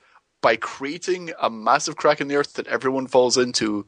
Mine is the power to make miracles, he says, and mine is the destiny to rule till the very end of time. Time. I'm. Fortunately, yeah. you Graham has left out the fact that the reek that there basically is a dueling banjos sequence where the Human Torch recaps what happens in FF number three with uh, Mr. Miracle, uh, Miracle Man, and Mr. Miracle Man, and then you have uh, Miracle Man pick it up and actually tell us uh, everything else that happened to him. So it's dueling flashbacks. Oh, oh, oh, but also the everything else that happened to him. Oh man. Oh. Yeah. What's the origin of Miracle Man's superpowers, Jeff? Well, basically, he uh, he gets out of prison after he does a bunch of researching, and uh, he goes into like a big old cave, and he finds the uh, seven magical um, Indian shaman who basically Light Horse uh, basically says, "Hmm, uh, how's it? Do- Basically, it's incredibly patronizing. He more or less. Our tribe has dealt with the white man. It would be interesting to learn what you have to tell us, and only fair to reveal our secrets in turn to you. Yeah. And then the narration goes Light Horse and his tribe were ignorant of the dealings Indians had had with the white man. They were suckers for every lie I told them. And in return, they taught me little things at first, lifting small pebbles, and eventually larger things, such as boulders, trees, even men. The learning didn't stop at that, though. There was more, much more that I learned in the weeks I spent with the Chimusuba. Truly, I became the miracle man. Yeah. Oh God. Yep. Uh, and then uh, he he turns on them and buries them with rocks because yes. while they can teach him to control rocks, somehow they can't control rocks themselves when someone throws rocks at them. Oh, it's it it gets even more confusing. They show up as immaterial figures floating in the air in the first place and then become corporeal enough for him to crush with the rocks that they can't control. And also, I want to say that the Chimazuma I refer to while reading as the Cheeto Zimas for the entire time, just because I can't think of a more hideous concoction than eating Cheetos and drinking Zima. So, uh, I, I, feel that I feel what you've just said is truly offensive. I know, probably I, is. I, even I, even as you said it, I honestly was like, I feel we have to apologize. Well, I should double check. I'm assuming if I do not think that Chimazuma is like a real. I, yeah, yeah, I'd st- I still don't care. I still feel it's offensive. I feel you've somehow crossed the line. Really? Uh, like by making fun of the imaginary stereotypical tribe that yeah, is just absolutely I, I, horrifying? I I can't explain it. Okay, well, fair enough then. I by which I mean, if you think so, I I apologize. I apologize for anyone who's googling. Offended. I am uh, too. No, they are only in the the Marvel universe. Bum, bum, bum. They yes. are only these seven magical men. Oh wow! See, there you go. So, so suck it, Cheeto Zima. That's what I have to say. Um, Don't you piss off Native American fake comic book gods? Oh you have God. you've had a week already. You I know it is totally true. I, I, am. I'm tempting imaginary fate. Target tomorrow. What is the tomorrow in Target tomorrow? Nobody knows. No. But it does highlight one of the things that's very important you should know about Gerry Conway's run in the Fantastic Four. This man loves a colon. It pops up in captions. It pops up in dialogue. It pops up in I titles. Love, I love colons too. I'm completely okay with it. I that. do too. I'm I'm definitely into it. Uh, so everyone's fallen into a chasm in the earth. Uh, Johnny manages to save everyone with again well applied weirdo Human Torch powers. Like yeah, of no, course that of course works. No, that that totally makes sense for once the Human Torch's science is sound. He creates an, uh, a heated updraft which slows everyone from falling. Sure, that makes sense. Yeah, that part makes sense, but it's an endless chasm. The part is, is when he creates the floor of the endless chasm by putting a little applied it's heat to the sidewalls. Oh God damn it, Graham! So anyway, uh, Miracle Man basically creates himself a fake empty city. Uh, and is this not the ultimate insanity? This hollow imitation of life, this pointless echo of reality, says the guy who's writing the Fantastic Four after Stan Lee and Jack Kirby have left. Uh, and then uh, the Miracle thing. Man, Miracle Man yes. gets some, up to some interesting stuff in this issue. He also tries to create people. Yes. And it turns out that he can create people, but they have no soul. They're very scared of him, and they are very pale. I love the fact that he more or less that Gerry Conway creates the Jim Shooter comic uh, in this issue. You know what I mean? Like he doesn't go. It's a woman. He creates a weird soulless woman, and then just he's going to like sexually harass her. Yes. Also, very disturbing that um, Miracle Man says, "Excellent, excellent. They're ideal, just as I've always imagined them to be. This is about the people he's creating. Remember, a little pale, perhaps, yet the racial type is perfect." Yeah. Oh, oh, yeah, oh. yeah. Mr. Yeah. Miracle is uh, sorry, Mr. Miracle. Miracle Man is very much a is very much a douche. Uh, so you get this big fight in a futuristic city that you would think could uh, I mean, how exciting is it to actually watch uh, the Fantastic Three and Wyatt Wingfoot fight a bunch of instantly conjured people who are basically known for being pale or in some cases monstrous, and then uh, the Miracle Man who has power except when he doesn't. Um, I do enjoy the little sequence where he and Ben Grimm have a little punch out and basically Ben does the thing that pops up. He does several times in in this run until the point to the point of tedium, where he gets up, gives a big speech, and basically says, "You're a low life, Mister," and he more or less says, "You have no class. You're second rate," and clobbers him, and then that's seems now, like I, it would I, be it. I really like Ben Grimm. I think I'm on record as saying Ben Grimm is probably my favorite Marvel comic superhero. There is something about your description of Ben Grimm just there that made me think of Donald Trump, yes. and I don't appreciate that one bit. Oh my god, it's so funny because I was actually going to make the joke later when we see Doctor Doom. He more or less it becomes Donald Trump by the end of it. You know what I mean? Like there's some weird like as far as they're concerned with Gerry Gerry Conway is concerned at least, when you think Doctor Doom, you think of New York real estate exploding in space because that seems to be everyone at some point is like, okay, then we got to have him shoot the building into space and blow up. And I'm like, why? Why is this? Why is this Doctor Doom's thing? Anyway, Star Trek ending number seven happens here, where the Miracle Man is uh, just like Charlie X, wiped away by the the Chitozima, the Silent Ones, who are responsible for the madness of the one you call Miracle Man, and we have taken him away that we may some day cure him. Perhaps we will may teach him to strive not so strongly against his mortality, for therein lies his anguish and his need for absolute power. We must accept the fact of his eventual death as we have, and see it not as an ending, but a doorway to a different life and a new beginning. I do love the fact the the, the draining off of the letters. Uh, Wait, so, you but you have skipped over one of the more nonsensical parts of this entire storyline, which is in the second issue of the storyline for no reason whatsoever. It is established that when Miracle Man uses his oh, powers, oh, yeah, which have been taught by the Native Americans, it is doing something to the world's nuclear bombs. Yes, and threatens to set off a chain reaction. Why? Never explained. Yeah. Aside from clearly at some point Gerry Conway was like, you know what? It's is he if he's just threatening Indians, I'm not down with it. It's not the stakes aren't high enough. Yeah. What if we just had in like nuclear apocalypse? Yeah, yeah, yeah. It really there, there was literally no connection. And also it only shows up in like maybe a page and a half. Yeah. Yeah. And is never it's resolved at all.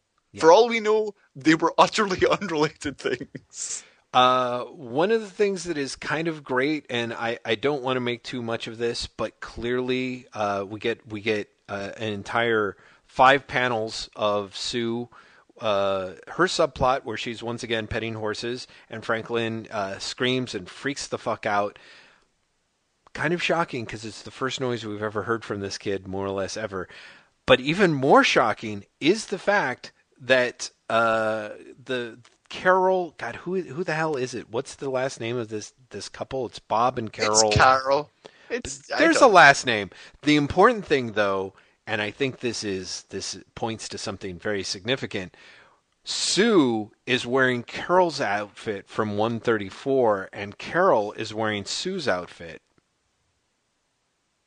They like yes. swap clothes, Jeff. I don't they sure do swap clothes and husbands. So it's kind of interesting. also, the FF build a raft, which is kind of great. So really, this issue's got it all: covert lesbian swingers, raft building. Really, this is a terrible issue, people. It's really, uh, it's it's.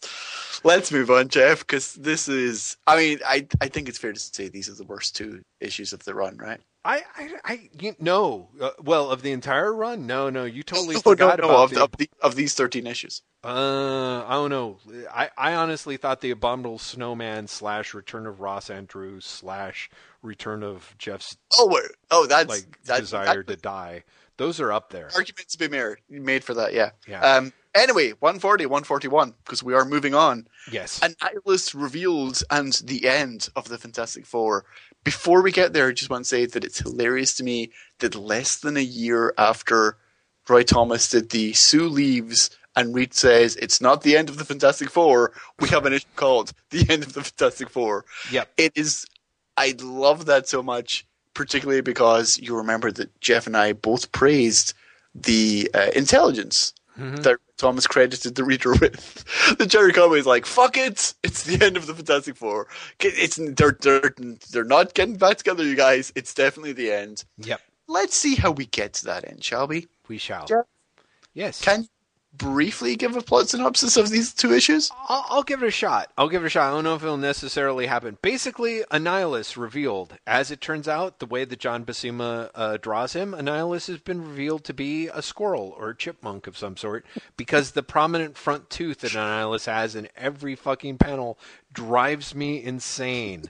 Meanwhile, uh Reed gets a call from Sue that he's sort of been moping around and hanging out in the Baxter building, waiting to have happen forever. And then, just as it does, she Wait. fades out in mid call. Yes, what have I? Very quickly, we should say that uh, in the last issue and in 140 and 139 and 140, it is revealed that the reason uh, Rita's been staying back in the Baxter building is not just that he's a wet blanket, but that he's been working on experiments that are somehow related to Franklin. Yeah, There- did they even actually- really say that in those issues Yeah. that it's related to Franklin? Uh, eh, they don't say it in 139, they do say it in 140. Okay, so here in 140, yeah. They, they, they, as, they don't explicitly say it. Without suing my son, the entire exper- experiment is pointless, which could be read as he's depressed or could be read as, as I read it, that it's actually an experiment to do with Franklin. Well done, well done. That is the proper way to read it, and I have to admit, was not the way that I read it.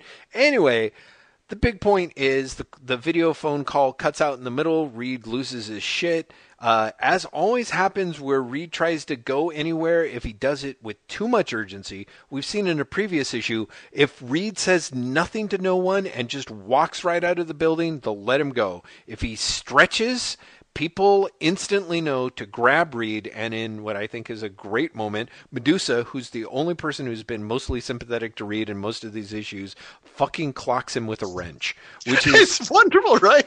is so good. Like, slow him down. And she's like, I can slow him down with a wrench. Yeah.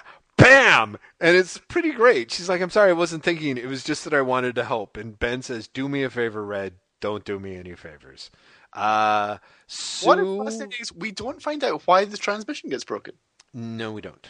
We we do not. Except I believe that is Agatha Harkness fucking with them, as we find out. Because what happens is Sue hops in the car with Franklin, tries to drive the car. Uh, it takes over. Uh, she no longer has control. It drives through the woods, and boom! There's Agatha Harkness petting her cat. Lightning breaking on the the the hillside behind her saying like will you come with me? She casts a magical spell that actually i thought was written relatively well um, with a better rhyme scheme than what i just did. Cut to the fantastic four landing or flying through the trees finding the car. Reed breaks out his little radiation tracer. Oh this radiation i know where it's coming from. And we're like sure agatha harkness and magic radiation. Wrong the negative zone.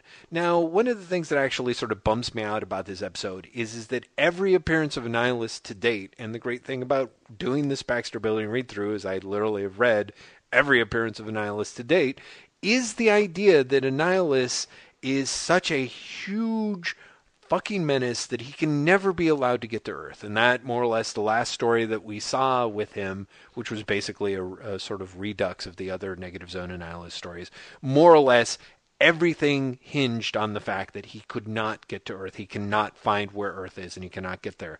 So it's kind of a bummer that the FF show up with the negative zone radiation, go back to the Baxter building, and discover, boom, Annihilus is breaking out and is on Earth. Um, and yet there's no real talk about what that means other than Annihilus is now going to kick their asses. He pimp slaps uh, Ben Grimm, which is pretty interesting. He cosmic control rods uh, Johnny out of the sky. Uh, Medusa and Reed tag team him with a concentrated hurricane bomb, which Annihilus is like, that means nothing. Zaps them all. And interestingly enough, only Wyatt Wingfoot is left, and Annihilus is strangely into Wyatt Wingfoot in a way that I find kind of adorbs. He totally uh, shackles him with some cosmic shackles, but then other than that is like, I dig you, Wyatt Wingfoot. Let me tell you a little story that's got one amazingly egregious Kirby swipe in it, at least, about an intelligent little grasshopper who, in strange this is a weird thing that runs throughout these Conway stories that I didn't get to uh, more or less comment on. Annihilus, we find out, is more or less a great big nerd on a, a planet of barbaric beasts. Not only can he think, but he's scrawny and can't figure out why he's different, and because he's different, He's why a big is he nerd hated? on a planet of insect jocks. Yeah, basically. That is basically it. So, in a delightful reversal uh, of uh, of the movie Alien, he breaks into a spaceship where everyone's dead. This time, though, Annihilus, who's the alien, is the hero. Finds the helmet, puts it on, and it gives him ridiculous amounts of power in a way that makes me think, holy shit, what if the same guys who had Skull the Slayer's bolt actually also crashed the ship with the helmet, and I started constructing an elaborate Lord of the Rings like fantasy in which some amazing cosmic powered supersuit that is the equivalent of the rings of the Lord of the Rings have been scattered to all the different planets of Marvel. And when you actually take this leisure wear and combine it in one thing, you will have the ultimate super being. But that's neither here nor there because you get the exciting story of Annihilus's origin, which of course has the origin of a bunch of lion dudes who uh, more or less colonized the planet just so that a race of intelligent species will be able to um, grow up and hear the story of how they all starved to death because they weren't smart enough to bring Slim Jims. So Annihilus says, "Hey, that's What? my story." Now, Wait for a second. yes, I, let's let's just pause. I'm taking it from your comments. You did not like that origin story.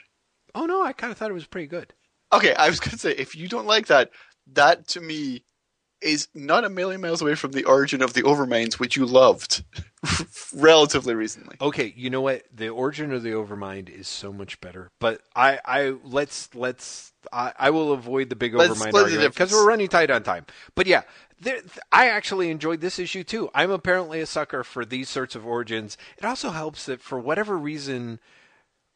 I thought that John Romita's uh, storytelling, uh, Romita, Buscema's storytelling in this is kind of awesome. You know, he kind of really But sort of. Buscema, Buscema's really come into his own in these issues. Yeah, I we think so, too. criticized him a bunch Yeah. uh, for for really weird pacing and a lot of layout problems, trying to get too much information on the pages. Yeah. and that that is not the case with these issues. It's kind of sad because we are reaching the end. These are the last Buscema issues Yes. for for quite some time. Yeah. Um, but his, especially I would say 141. Mhm. I think he has some really, really great moments, and his his he's finally managed to make the page work in a way that feels uh, Kirby adjacent. I guess he, his his pacing seems a little bit better, and he seems to know which parts to emphasize. He knows which Uh, parts to it- emphasize. Yeah, exactly. His pages in a way have that he has- a more casual, like a more casual and compelling flow, and even I think a, a stronger sense of. You made a, a really brilliant observation a couple of uh, Baxter buildings ago that Buscema really didn't design for the page. That his storytelling was all just sort of panel to panel, and there's a lot more elements. The pages tend to flow much better. I think. Yeah, You know. yeah, most definitely. Yeah. uh, and I I really do think that 141 is has has a lot of that. 141 has. You know, there was a point where we were complaining that he was putting like nine pages, uh, nine panels on a page. Yes. and and there's there's you know when in 141 the FF who at this point are in the negative zone. Uh, Annihilus takes the FF to the negative zone Yeah. where he has previously taken Agatha, Sue, and uh, Franklin, but they confront him, and it's three panel pages. The, the fight is in, in three panel pages, and it really allows for some of the quote unquote power of the fight to come through. Yes, absolutely. Uh, I'm trying to think if there's a lot that's that's really exciting here. I mean, that being said, like you get the FF, they're in the negative zone. Uh, Annihilus is uh, very happy to be like the world's most cosmic powered squirrel. He is going to sap the power out of Franklin, who uh, Franklin has become been cr- turned into a monster is how Annihilus phrases him. Not only because uh, he's the product of two beings like infused with cosmic rays, but uh, back when Reed jumped back in FF Annual Six and managed to save. Uh, Sue and Franklin by using the cosmic control rod, that's when he really created either a prodigy or a nightmare producing monster. Um, Well, I, I, which is clear by the fact that over the last few issues, Franklin's hair color has changed uh, basically with every appearance. Yeah, every fucking appearance just cannot nail that son of a bitch down. Sometimes blonde, sometimes brown, brunette, sometimes the, the changes from panel to panel. Uh, oh gosh, I missed. cosmically powered. yeah, cosmically powered. I take it back. Apparently, uh, Annihilus popped up in Marvel Team Up 2, which I have to admit I used to own and I must have read, but totally forgot. Apparently, he made it. He made it into Earth that time, and apparently, while hanging out very in a very tiny form in a way that's not explained, comes across Agatha Harkness, Sue, and Franklin, and decides to Agatha nap uh, Agatha Harkness and more or less bully her into helping contact uh, Sue and Franklin and snatch them. Doesn't necessarily make a lot of sense, but again, this is Gerry Conway plotting that we're seeing. Stripped of the powers, they're stuck in a tower. Again, these weird rhymes. I'm not trying to do that intentionally. You would I think you're, you're almost going into like Fresh Prince of Bel Air. I really, I kind of am. or I, I was kind of thinking of uh, uh, Dolemite, but you know. Anyway, it's it's same sort of thing. So uh, they get imprisoned in a in a tower where uh, again they have lost their cosmic radiated powers, which they then later regain for no reason, but not before uh, Medusa's like, "Hey, remember Rapunzel? Just climb down my hair." And of course, part of me is like, for that matter, she doesn't have her powers from cosmic rays. Why would she be depowered at all? They get attacked by Genera Oh, goons. because she isn't. She actually says that. Oh, okay, good. I'm glad because I was kind of she like, clipped out her hair because Yeah. she still has her powers. Well, I just thought that they meant that her hair was still really long. I don't know. So anyway, uh, yeah, which is great because I also want to point out this is the second time in which Medusa is the person who figures the way out of the death trap. And again, it's not underscored in that typical Stan Lee way, but I actually love the fact that she's the one who gets them out of Gideon's death trap as well, or, or uh, it's more of a containment trap. But in each case, she's the one who solves the problems. I Yeah. really like producing these issues. I, by hands down, my favorite character by far, by far, and it only gets more interesting when we get to Jeff's like secret theory. But it, actually, the secret theory is facetious, so don't worry. All of which is to say, meanwhile, Annihilus gets punched a lot, punched again and again and again. But Reed Richards, who is the world's worst scientist, uh, actually comes across Franklin, who has his eyes glowing, staring into space, and Reed says his eyes glowing with some internal power. He doesn't see me. He isn't even aware of my presence. Wait, I can almost feel his thoughts. It is as though the power of his mind was reaching across the void into my brain. Galaxies, endless stars, the universe spread at his feet. They're like toys to him, a child's toys. Um, so of course, Reed doesn't really bother to like test any of this stuff like a scientist actually would, because you know he doesn't have time. It's the cosmic rays Annihilus has used on Franklin. They've affected his entire genetic sculpture, sculpture, structure. In the name of heaven, hurry, Johnny, hurry!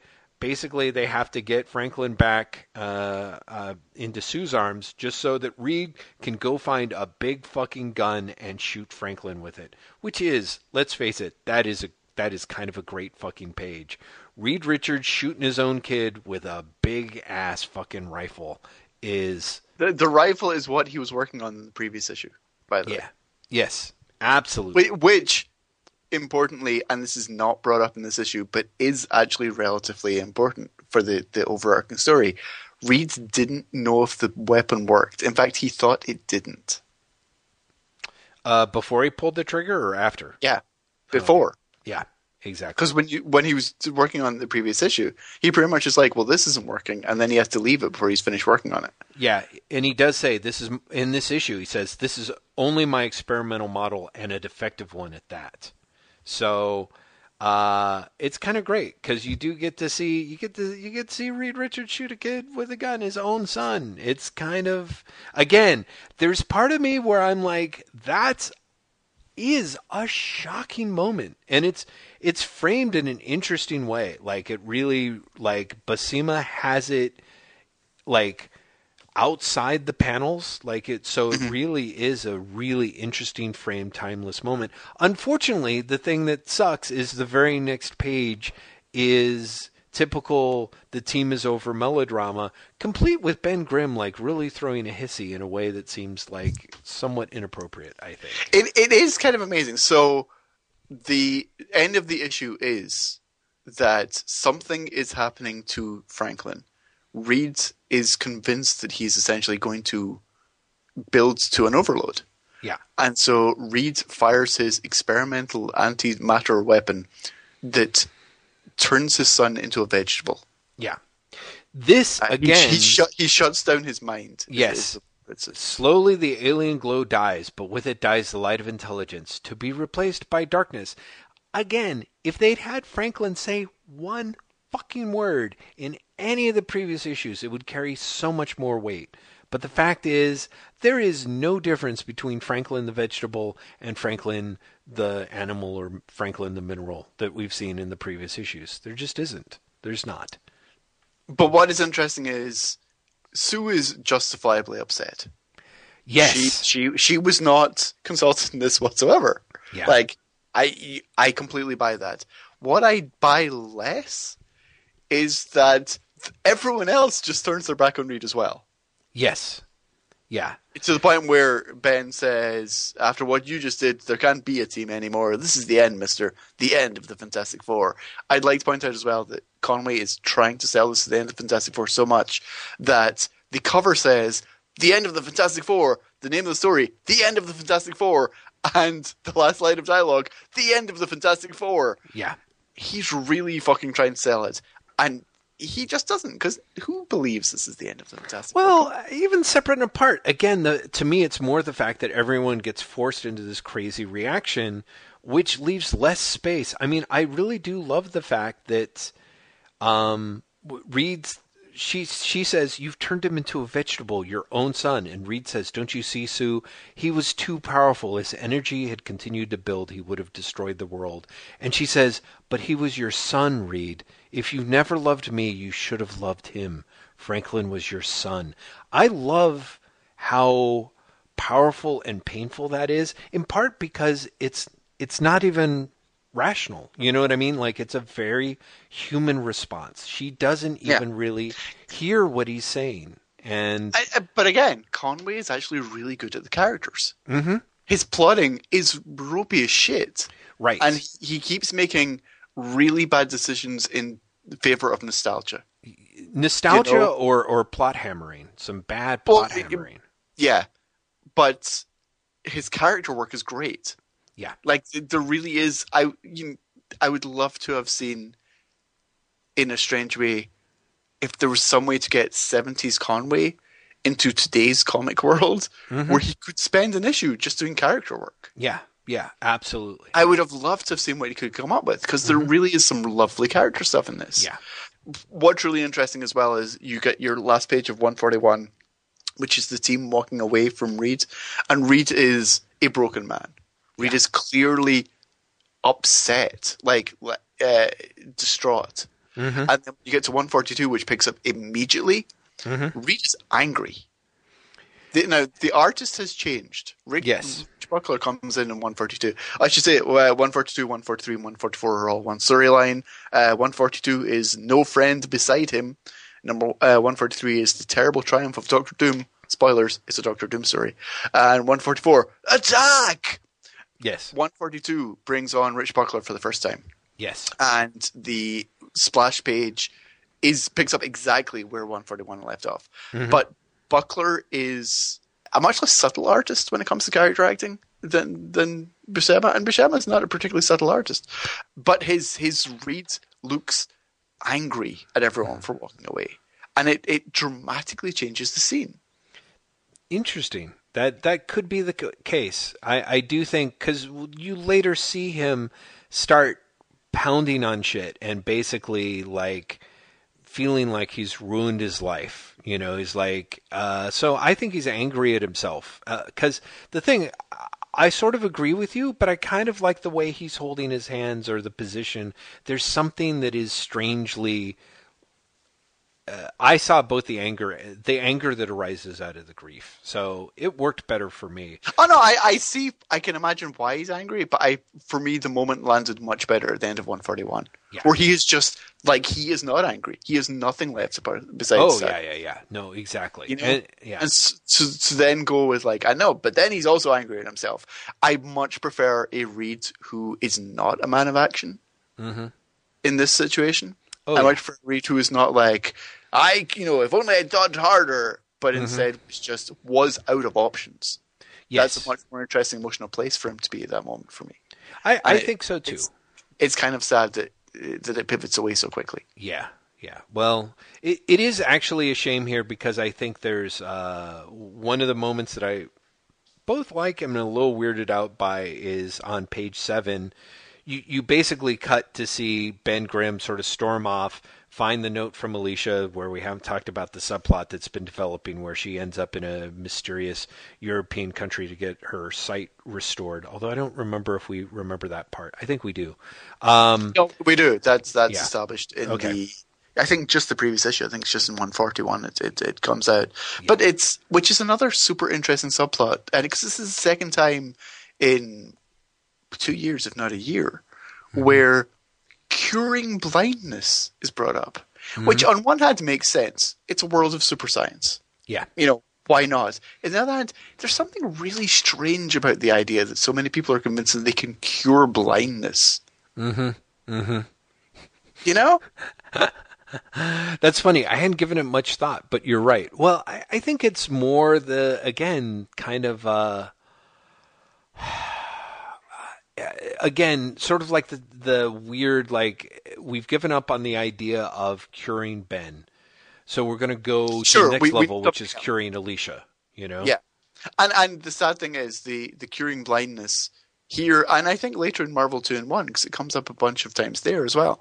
Um, it's never looked at from Alicia's point of view. It's Right. instead of women in refrigerators, it's women in refrigerators for Alicia's blindness. It's all a manipulation to get the thing into an adventure, Yes. and when it never works out, because it invariably doesn't work out, Mm-hmm. Alicia's response is almost always, "Oh, it's okay," and Yeah. Ben is the one going, "I wish it had worked out, honey." Yeah. and it's there's something really, it just sits very uneasily with me. Oh, absolutely. That, that we return to this, and it, it's and and Alicia's a prop. Yeah, You know? it's very problematic. She is she is a prop. Even this far in, the character is so paper thin in a way that's such a shame because it really is a Alicia is a character that I I want to like and is sort of an interesting. I mean, it's sort of a it's such a they just no one has any interest in taking her beyond the soap opera shtick slash like you said the the motivator to to get to get Ben into his story. It's kind of a bummer. Anyway, page seven. Reed flips out. Medusa says, and it's a shame because again, Conway, who really does have some very lovely character beats, uh, I don't think this is one of his better ones because everything is so hurried. Sh Reed, Medusa stops Reed from tearing shit up, and she says, "Stop it, Reed. I said stop it. I won't let you punish yourself this way. Please, let's get out of here. Go somewhere for dinner. You need to get away, Reed. Please let me help you." And so, and then it's like, and so an hour later, after Reed has calmed himself and the red trust human has arranged reservations, I'm just like, what? Like, so there is a. also, again, sort of the same way that I'm like, Sue was having a secret lesbian swinger thing. The fact that you see Reed and Medusa getting dressed in front of each other, even though facing opposite directions, even though she's just adjusting her hair and he's just adjusting his stuff. No, it's, it's true. The the art definitely suggests something else. Yeah. The art the art is some level of like I can help you. Okay. Reed's like, okay, I feel a little bit more relaxed. Um which is I'm relieved that they aren't going there, you know, because again, I really like Medusa in these issues and I don't really see how that could be handled in any way that didn't just come off as really weird and yet it's sort of fun i'm sort of like oh well, eh, god bless you Well, it's weird it's- subtext It is fascinating that there is that subtext, though. Yeah. Because what I like so much about Medusa in these issues is that she is the grown up. yeah That she's the one who who can step outside the soap opera, Mm-hmm. and instead just be like, you, like Reed, you need to to get away. You Yeah. need to take a break. It is healthy for you to do this. mm-hmm. and for the art to suggest that there's this ulterior motive of like, finally, I can make my move on Reed hours after he has just shot his child. yeah yeah yeah yeah yeah exactly there is a little bit of that which is sort of it is it's strange i'm so relieved again what they don't do with medusa is such a relief.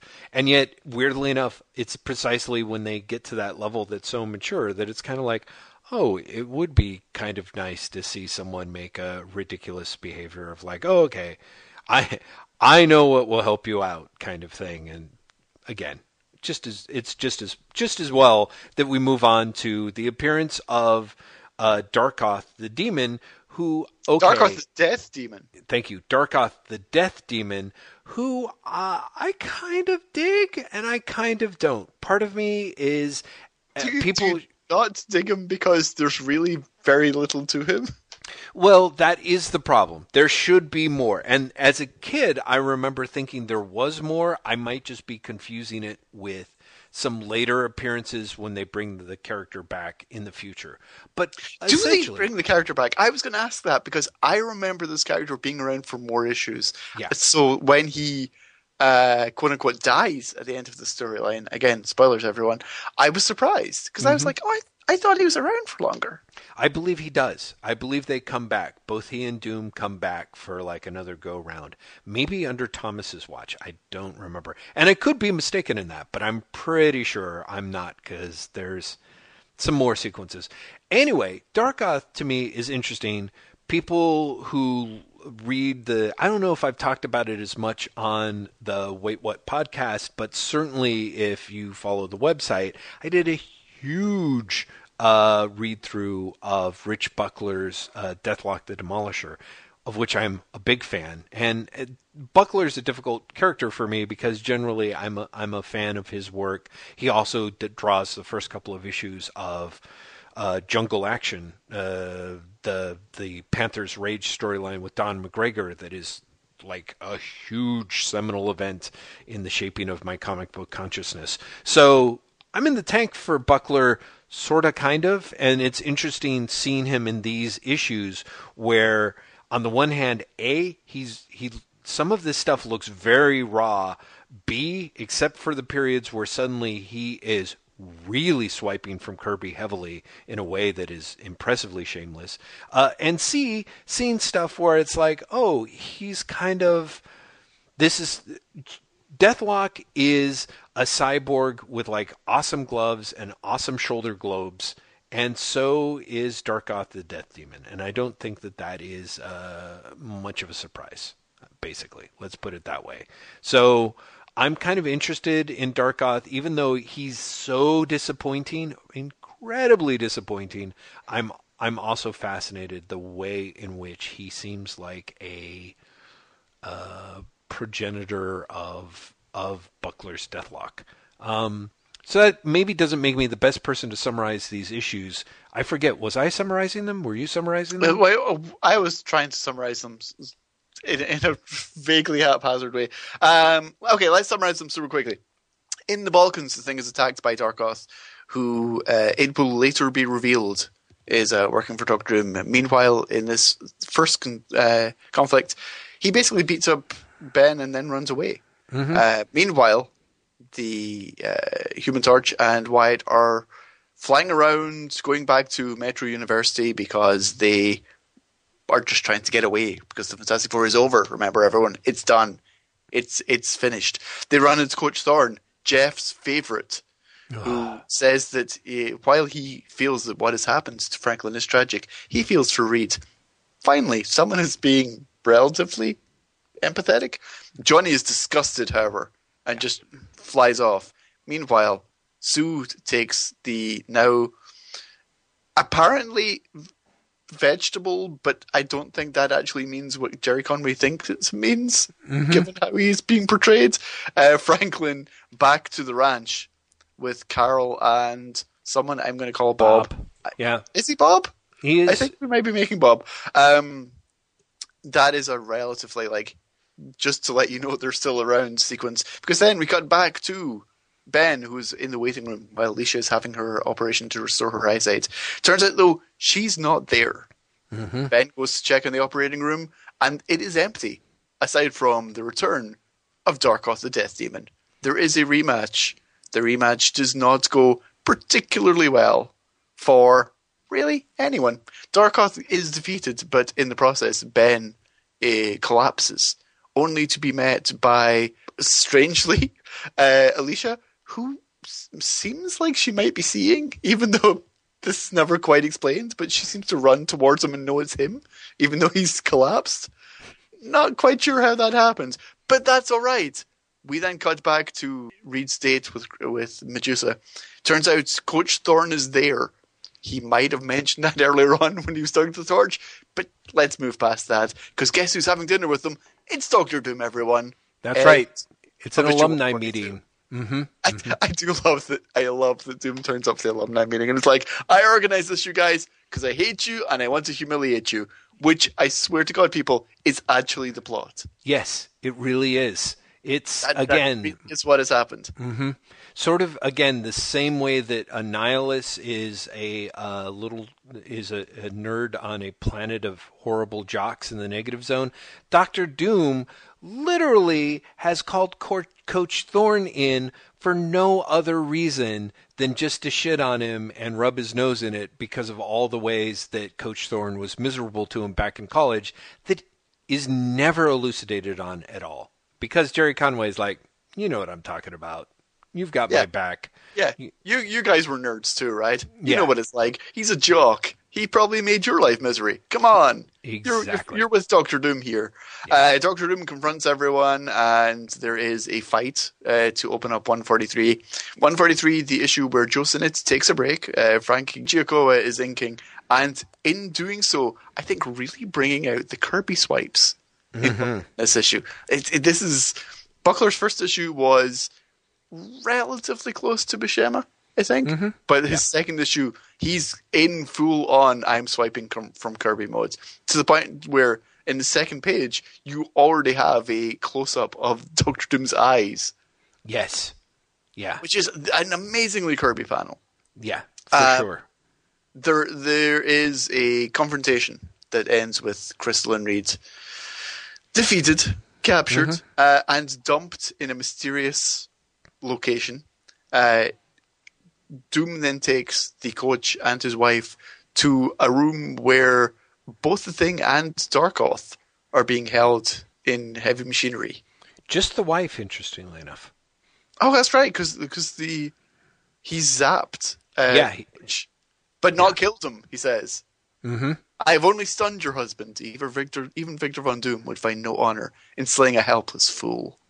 Quite why he then takes the wife through and is like, "Here's my hidden fortress," which he, he actually does. Why on the process, he also says, "This entire city block was built to my specifications years ago."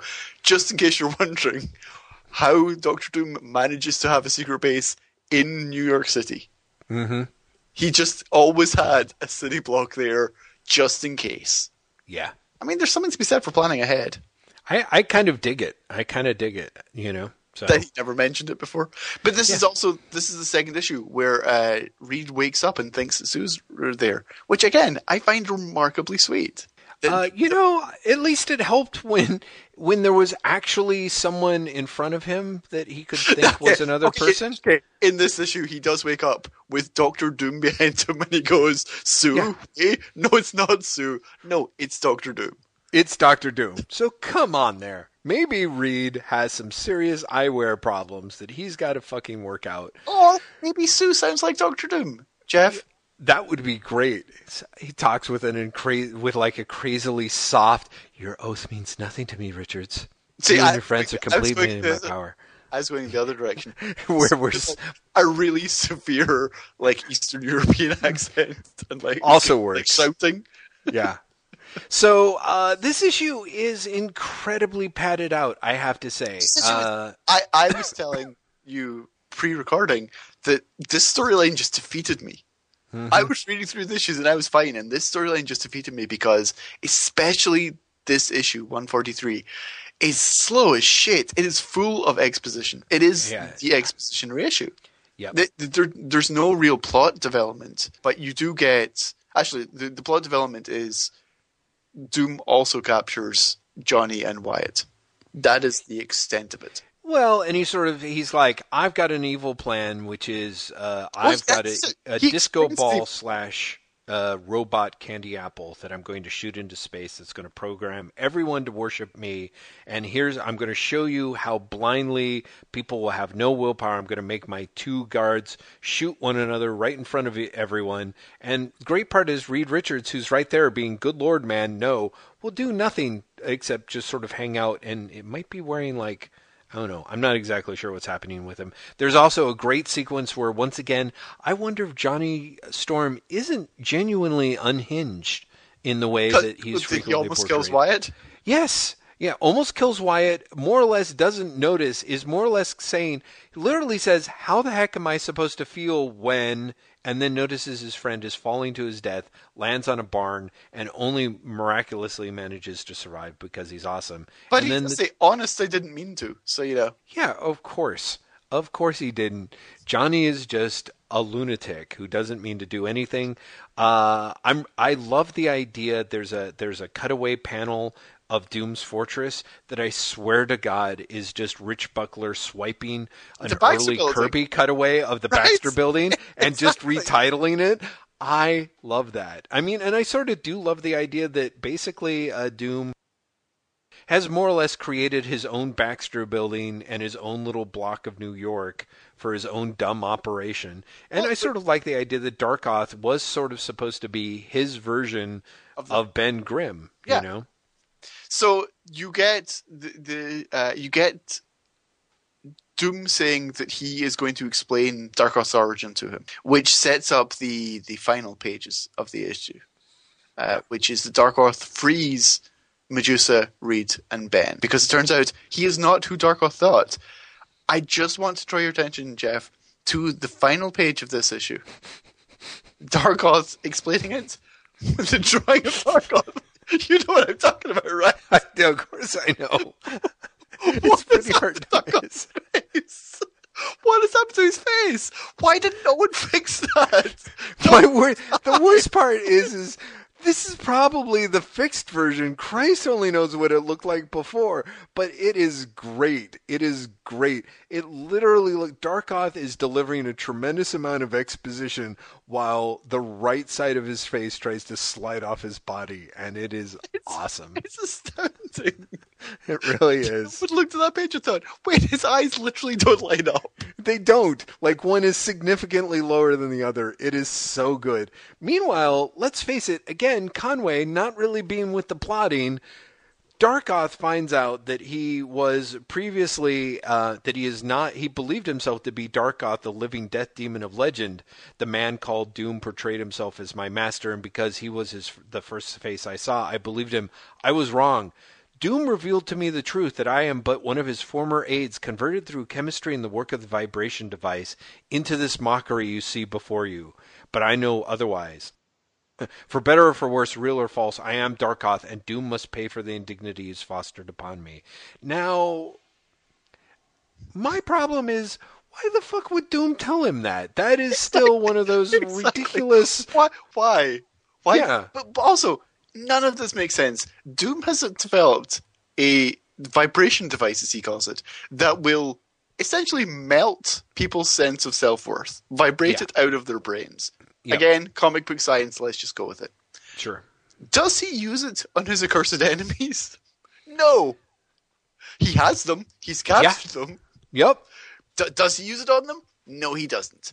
Yeah. Does he instead tell his trusted death demon that he's been lying to him all along and then leave him to go and uh, rescue the heroes? Yes. He does. He does. He does. Is this Doctor Doom's clever attempt to trap everyone? No, no, it's not. So that brings us to issue 144, Attack, which is which opens up again one of those books I had as a kid. Yes, I, I read this as a kid as well. Oh, did you? Ah, Yes. man. And I gotta say, I enjoyed it back then. And here, uh, I really dig pages two and three, which is a double page spread. Once again, Reed playing Human Bridge, this time to Thing, Darkoth, and Medusa, hopefully holding a uh, torch or, or flashlight with her hair. But I love the drawing of the sewers uh, below them that are just I don't know, the sort of thing that as a kid you spend a lot of time staring at, and at least for me, being like, wow, that looks so cool. Um, I really like the first three pages of this book.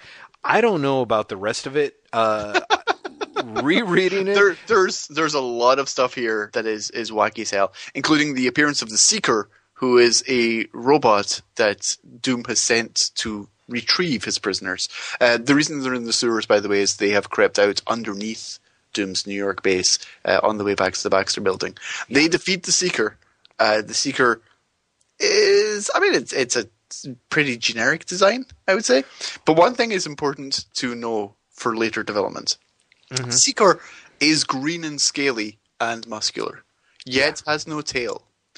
Darkoth is purple and has a tail.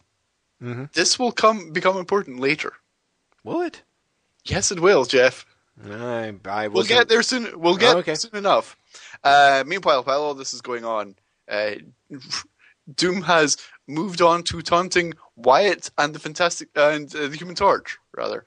Wyatt, Yes. Human Torch, because in the three issues of this story, Doom just taunts different members of the team, like he's rotating through the team to taunt them. Yeah. That that that's his entire mo. He doesn't really want to uh, enslave the world. He just wants to go, ha, ha, ha, got you now, haven't I? Look at me, Doom. You, you you're in a tube. I'm Doom. What you gonna do? Again, what you gonna do when they doom for you, Von Doom, Von Doom? What you gonna do? anyway, My God, so this entire episode is worth it for that alone. so uh, one of the things that's amazing is not only does he taunt Wyatt Wingfoot and Johnny Storm, who can't flame on, but then Doom turns around and says, "Do you see Thorn?" To Coach Useless, to defy me is useless. Oh, I'm sorry, I meant boring. To defy me is useless, for in the end, Doom will succeed. And not you, not your wife, nor Alicia Masters' beloved Ben Grimm can do anything to stop me. I'm not Wouldn't quite sure how he's. if it was Coach Thorne's wife that did something to stop him? It really should be. She was like, uh, what about a Hando? He's like, oh, okay, I'll do that. Yeah, all right. Hando from Orlando. Uh, in Orlando. So I'm getting punchy. There's no way we're going to make it through these final issues. I don't know. I just don't know. I really don't know. gentlemen, we should never record this this late on a Thursday night ever again because Jeff's just lost his shit. Um, We're talking about a comic book with a vibro bomb. I feel like I've been incredibly restrained. You have a sequence where the Thing and Darkoth start punching each other because why? They just don't like each other, which is kind of refreshing. Then Reed stops them, tells them that they have to stop acting like children, that he's put up with about as much of it as he's going to take, and then just to prove turn that this point. back building around right now. And he does because he disappears for the rest of the issue in a way that uh, makes no sense to me. So uh, I forget. So much to, of this issue does not make sense. Okay, so this is the part that, that where I was pointing out that one character has a tail and one character does not. The Seeker shows up back in Doctor Doom's base and turns out to be Darkoth, who has a tail. But when he's a Seeker, he doesn't have a tail. Where does the tail go? See, the weird part is I and this is going to be weird, but okay, you have see you have the seeker coming at Doom and you see an extinguished Johnny Storm right behind him, right? Right? Doom turns and blasts the seeker and says, "See what reward is due to traitors who." And then you see Darkoth, and again, this is weird, but he is standing behind a pile of rubble. I assume that he broke through the wall after the seeker got destroyed. That he who betrayed you was not the mindless seeker, but Darkoth who seeks revenge. In the Oh. dialogue, suggests that Darkoth was disguised Mm. as the seeker. That's that's probably true. You're right. Okay. Uh, that that makes no sense whatsoever because Darkoth also doesn't really seem to have hands or arms, nor does it really make much point why Doom, upon seeing Darkoth, after Runs away. defeating the Seek- yeah, just runs away. It's kind of like, Oh, um, Also, why did why did Darkoth disguise himself as a seeker? Yeah, I don't know. The Like, answer is no- Rich. none of Rich it. Buckler. None of it makes sense. The end of this makes sense. Also, what does not make sense is Doom manages to launch his vibration ray, and you see him actually brainwashing some people somewhere. It doesn't actually say where it is, for that matter. It just shows some people somewhere. This is never ever addressed again. Well, it's I, I feel like it sort of is, and this is going to sound weird. I could be totally wrong, and I didn't have the time because of how we ran out of time. Uh, all these issues, I didn't have a chance to check it, but I could swear you probably maybe vaguely remember. There's a later issue of Supervillain Team Up. Uh, written by Bill Mantlo, where Doctor Doom has taken over the entire world and everyone serves him. And I could swear that it's a combination of he had launched the satellite that sort of like whipped everyone's brains. He never got he never gets in this issue to do the second stage that he's talking about. In Supervillain Team Up, he unleashes the gas that is going to make everyone his slave. I think or maybe the two stories are just so goddamn identical. The two stories are, are identical Okay. because this actually says the conquest of mankind begins across the world. People are struck by strange radiation. Their eyes go blank. Their minds drain of thought. This is actually happening in this. Wow. Okay. Wow, Okay. Okay. Mhm. It never gets fixed Right. because the the climax of this issue is that Darkoth chases Doom into. I didn't even chase him into a spaceship. The building itself turns in, into a spaceship, and as Doom flies away, he flies towards the satellite. The satellite explodes with Doom and Darkoth on board the uh, the building slash spaceship, but no sense of well that undoes all the the rate that they've already been shot because earlier on when he did it to the soldiers, it was pretty instantaneous, Yeah. Yeah. right? Yep. So wha- what happens? Dude, there's so much. You're like, how how does Coach Thorpe, the thing, Alicia, Coach Thorpe's wife, and Wyatt Wingfoot get out of a fucking building before it shoots into space, which they somehow managed to do? No, but, and but then at least at least they address it. Come on, we better get out pronto. Sure, it's very strange. I mean, all we can really guess is that it takes a long time from Doom pressing the button and the building shaking to the building taking off. then you cut Uh, to Reed and Medusa looking on a viewer, being like, "Gone, both Doom ship and the bomb vanished in an instant." Where were they? You know what I mean? Like, Well, where the fuck did they go with them? If we follow your theory, they were probably having an affair somewhere. Yeah, I, I I'm willing to subscribe to that theory. Okay, so 145 and 146. Are we actually even going to wrap this Wait, up, wait, or wait. should we just bring them back next not, time? You've not even finished 144. Oh God, 144 144 ends is done. Yeah, 144 ends with it is for some reason snowing after the explosion. yeah, And the thing points out that, oh, that's right. All of the story started off with Alicia trying to get her sight back. And he's so sad, he just walks away because it's all his fault. Yes, Never mind the fact that Alicia went there herself yeah, before Ben even knew about it. It just exists to cause Ben angst. yeah. Fuck There's you, Ben Grimm. And I like Ben Grimm a, a lot, but fuck Yeah. Ben Grimm. Yeah, it, it, it is the world's most gratuitous, self pitying thing walk away that I think we've had yet, which is really saying something because there have been some we've- pretty we've gratuitous seen a lot. walkaways. hmm We, we've really seen a lot. Um, let's go through 145 and 146 super quickly. Nightmare in the Snow, and then Doomsday, colon, 200 degrees below, which I feel should be like a terrible 1990s pop album. Pro- probably, Do you know what I'm saying? yeah. It's it's 200 degrees below, the new album by Doomsday. Actually, it'd be the other way around. it? I think it would be. Yeah, Well, 200 it'll be degrees Doomsday the below. Job by 200 degrees below. Uh, eh, these are these two issues are drawn by Ross Andru again. He returns, and while the combination of Sinnott and Andru is slightly better this go round, uh, Mm-hmm. it's again Sinnott's uh, Sinnott's inks just smother Andru.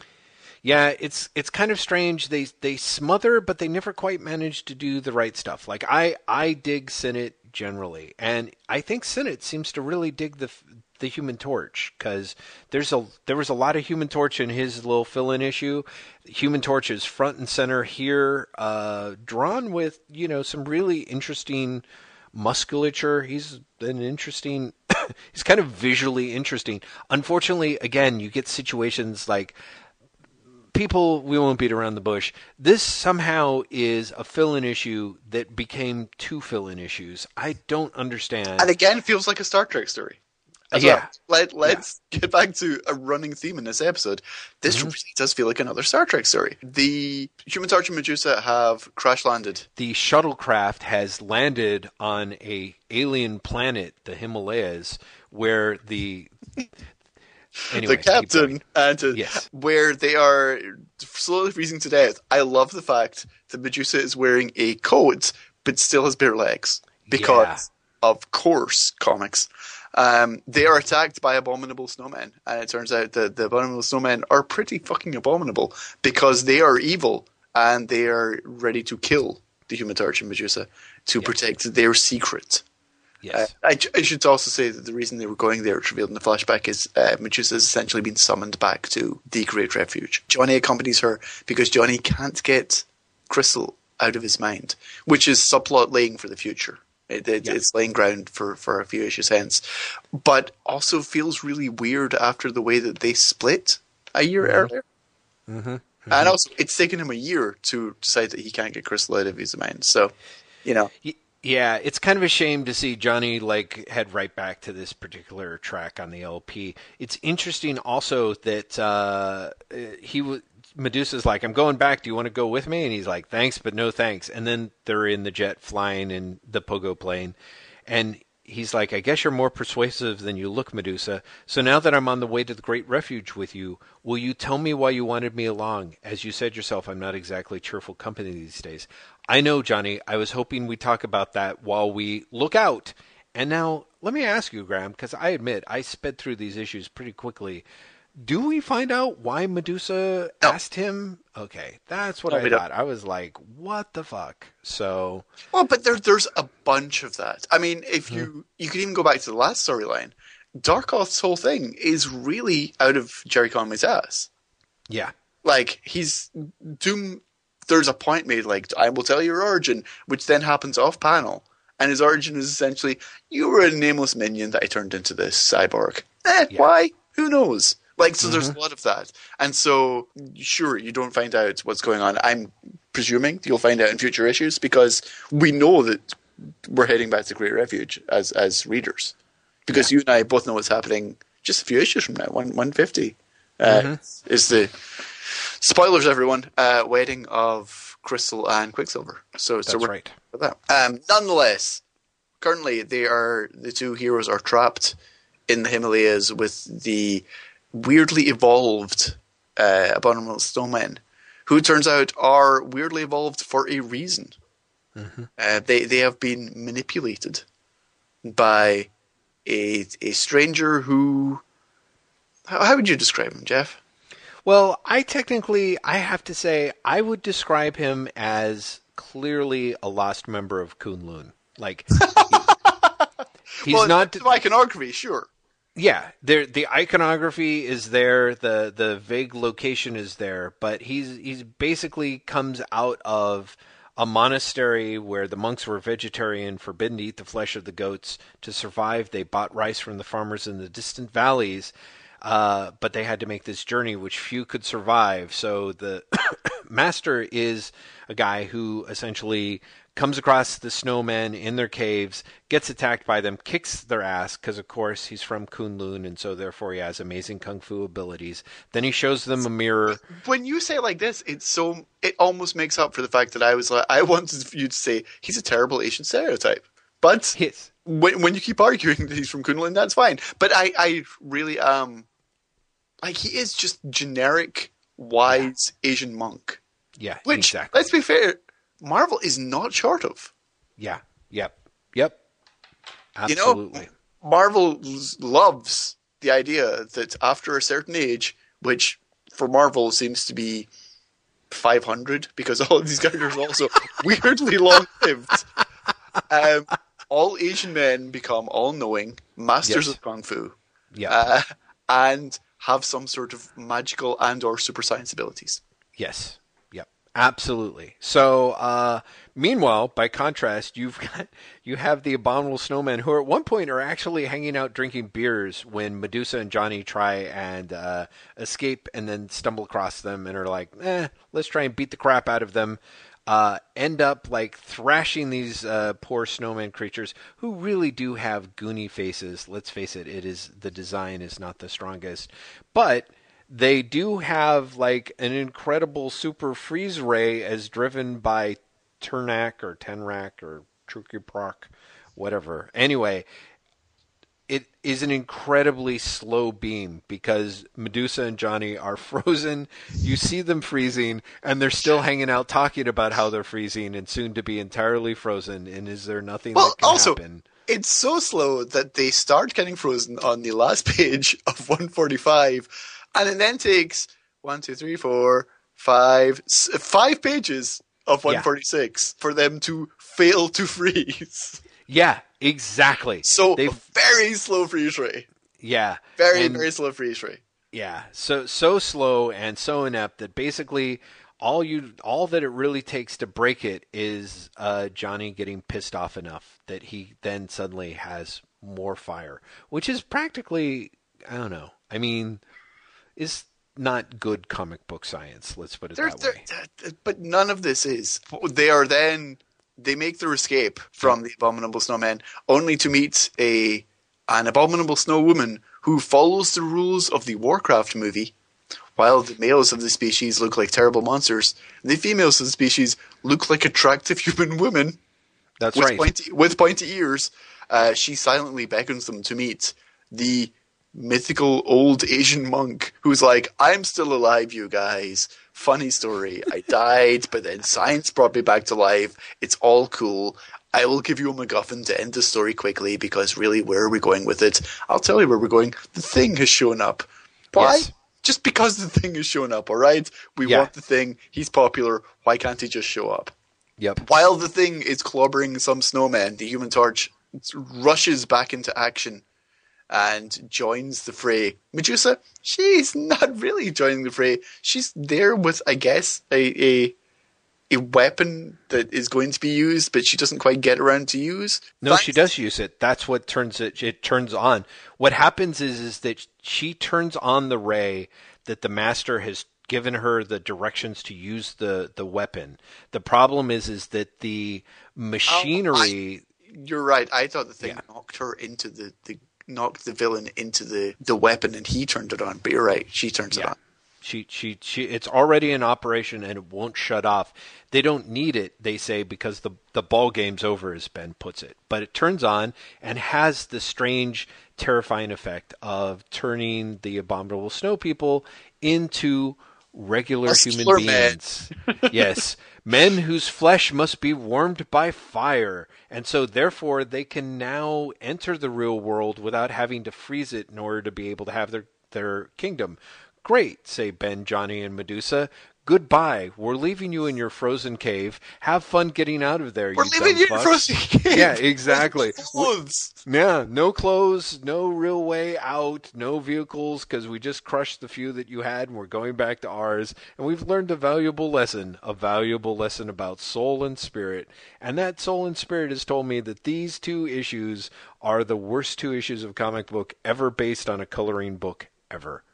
The end. Jeff loved these issues. I really did. I did. They they are no, but they are. They're they're kind of lousy. However, Yeah. I think they're actually on par, if not slightly better, than the Miracle Man issues. So, which, which says a lot about how I feel about these issues. We have just relatively sped through thirteen issues.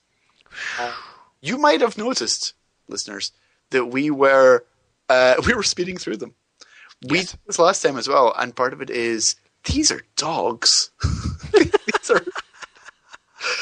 They, I, Jeff, I know you. You're like, hey, there's some good stuff here, and there is some good stuff, but there's so little good stuff compared with everything else that's in the issues that Yeah. are dogs. Yeah, no, it's true. It's true. I, as a as a kid, we'll see, and it, it's we're heading right up on 150. So, uh, which I think is I think Conway leaves right after. So I could be, which I could be wrong on that. But yeah, it it, it appears that what we had was. Um, a few few sort of interesting bits of characterization. Probably the most sophisticated uh, fem- Marvel female heroine that uh, has popped up in a Marvel comic ever, uh, at least to that point. Um, and yeah, just a lot of terrible, terribleness, and a lot of really inept sort of. Um, again, nobody really never needed to see Gregory Gideon again. Uh, we didn't Or, need to or see the Miracle Man. or the Miracle Man. Exactly, exactly. Those those characters. Or, are- or let's be honest. I think we could have done without seeing Annihilus again as well, right? yeah, I think so. The, the, the, actual the villains of this run are by far the, the superheroing of this run is by far the weakest part. I genuinely wish we'd seen more of the character moments, which is, is strong. Yeah. But the, the yeah the villains are woof. Well, even the stuff with Annihilus, I have to say, one of the things as I was reading it, I was like, you know, I and admittedly I'm a little fogged on this because I had that issue as a kid, but I'm like, oh right, the origin of Annihilus. I never needed the origin of Annihilus. Like when we first see him in in the FF annual and we proceed forward from that, it's kind of like you you kind of don't he just doesn't need Sure. one, you know? It's, he especially doesn't need that origin. Yeah. Once I was a weak little ant. Yeah, and exactly. I got an alien helmet, and it told me I was a magical ant, and I decided to be a dictator. Yeah. Yeah, it's uh Like, it's- really? What What does that add to anything? Mm-hmm. Exactly. Especially because, for me, it really is close to the, the Overmind origin. Mm-hmm. It, it feels like it hits the same beats. So you're, there really is minimal need for that for that at all. Well, the thing that I also there, there's something Annihilus's first appearance. He's kind of a creepy super scientist of the negative zone. Plus, he's got mega powers. Again, he's he's a weird, shadowy version of Reed Richards. The origin that he has now takes that away. You know, he's not a genius of any kind. Really, he inherited it all from this alien helmet. You know, there's a weird, I don't know, reverse colonialism going on there, where it's like the only thing that's great about Annihilus is whatever the superior race was able to to shipwreck and leave behind for him. You know, and it's kind of it, it just it diminishes the character uh, it diminishes his effectiveness as essentially uh, another weirdo anti Reed Richards um, and just doesn't give you anything uh, yeah unless you like un- unless you wanted to every time you see him just go like nerd you know what i mean like calling him a nerdlinger is fun but it just really does it's not fun enough to mitigate the damage done to the character Is it fun? Now, I guess we know which side of the culture wars you were on. You should you should try it. You should try it, Graeme. Just try it. Just I'm just not gonna call it. anyone a nerdling. Just just say it. Just just Yeah. just just say nerd. No. Nerd. Go ahead, just say it. Nerd. You'll feel better. It's not going to happen. Nerd.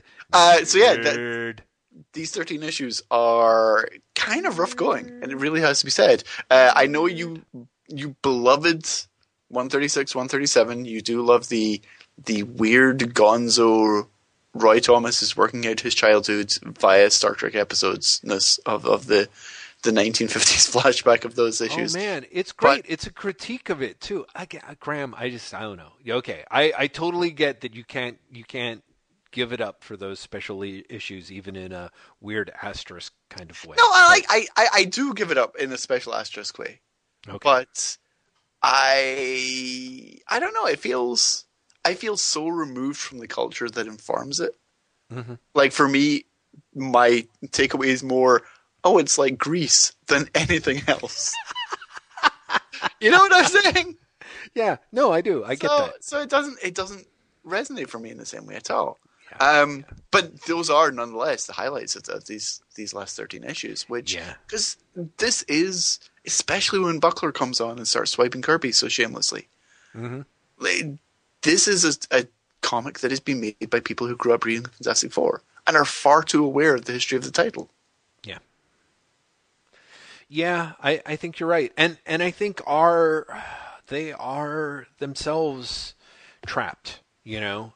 I can't tell to what extent their desire to tell new FF stories is being um, sort of sidelined by the necessities of keeping what what they think the fans desire of an of an FF story, or to what extent they themselves as fans need to put things into the FF title, you know, to make it feel like they're writing FF stories. But what's super interesting is while you've got the nostalgia of the villains and of the adventures, you have the anti nostalgia of what's going on with Reed and Sue.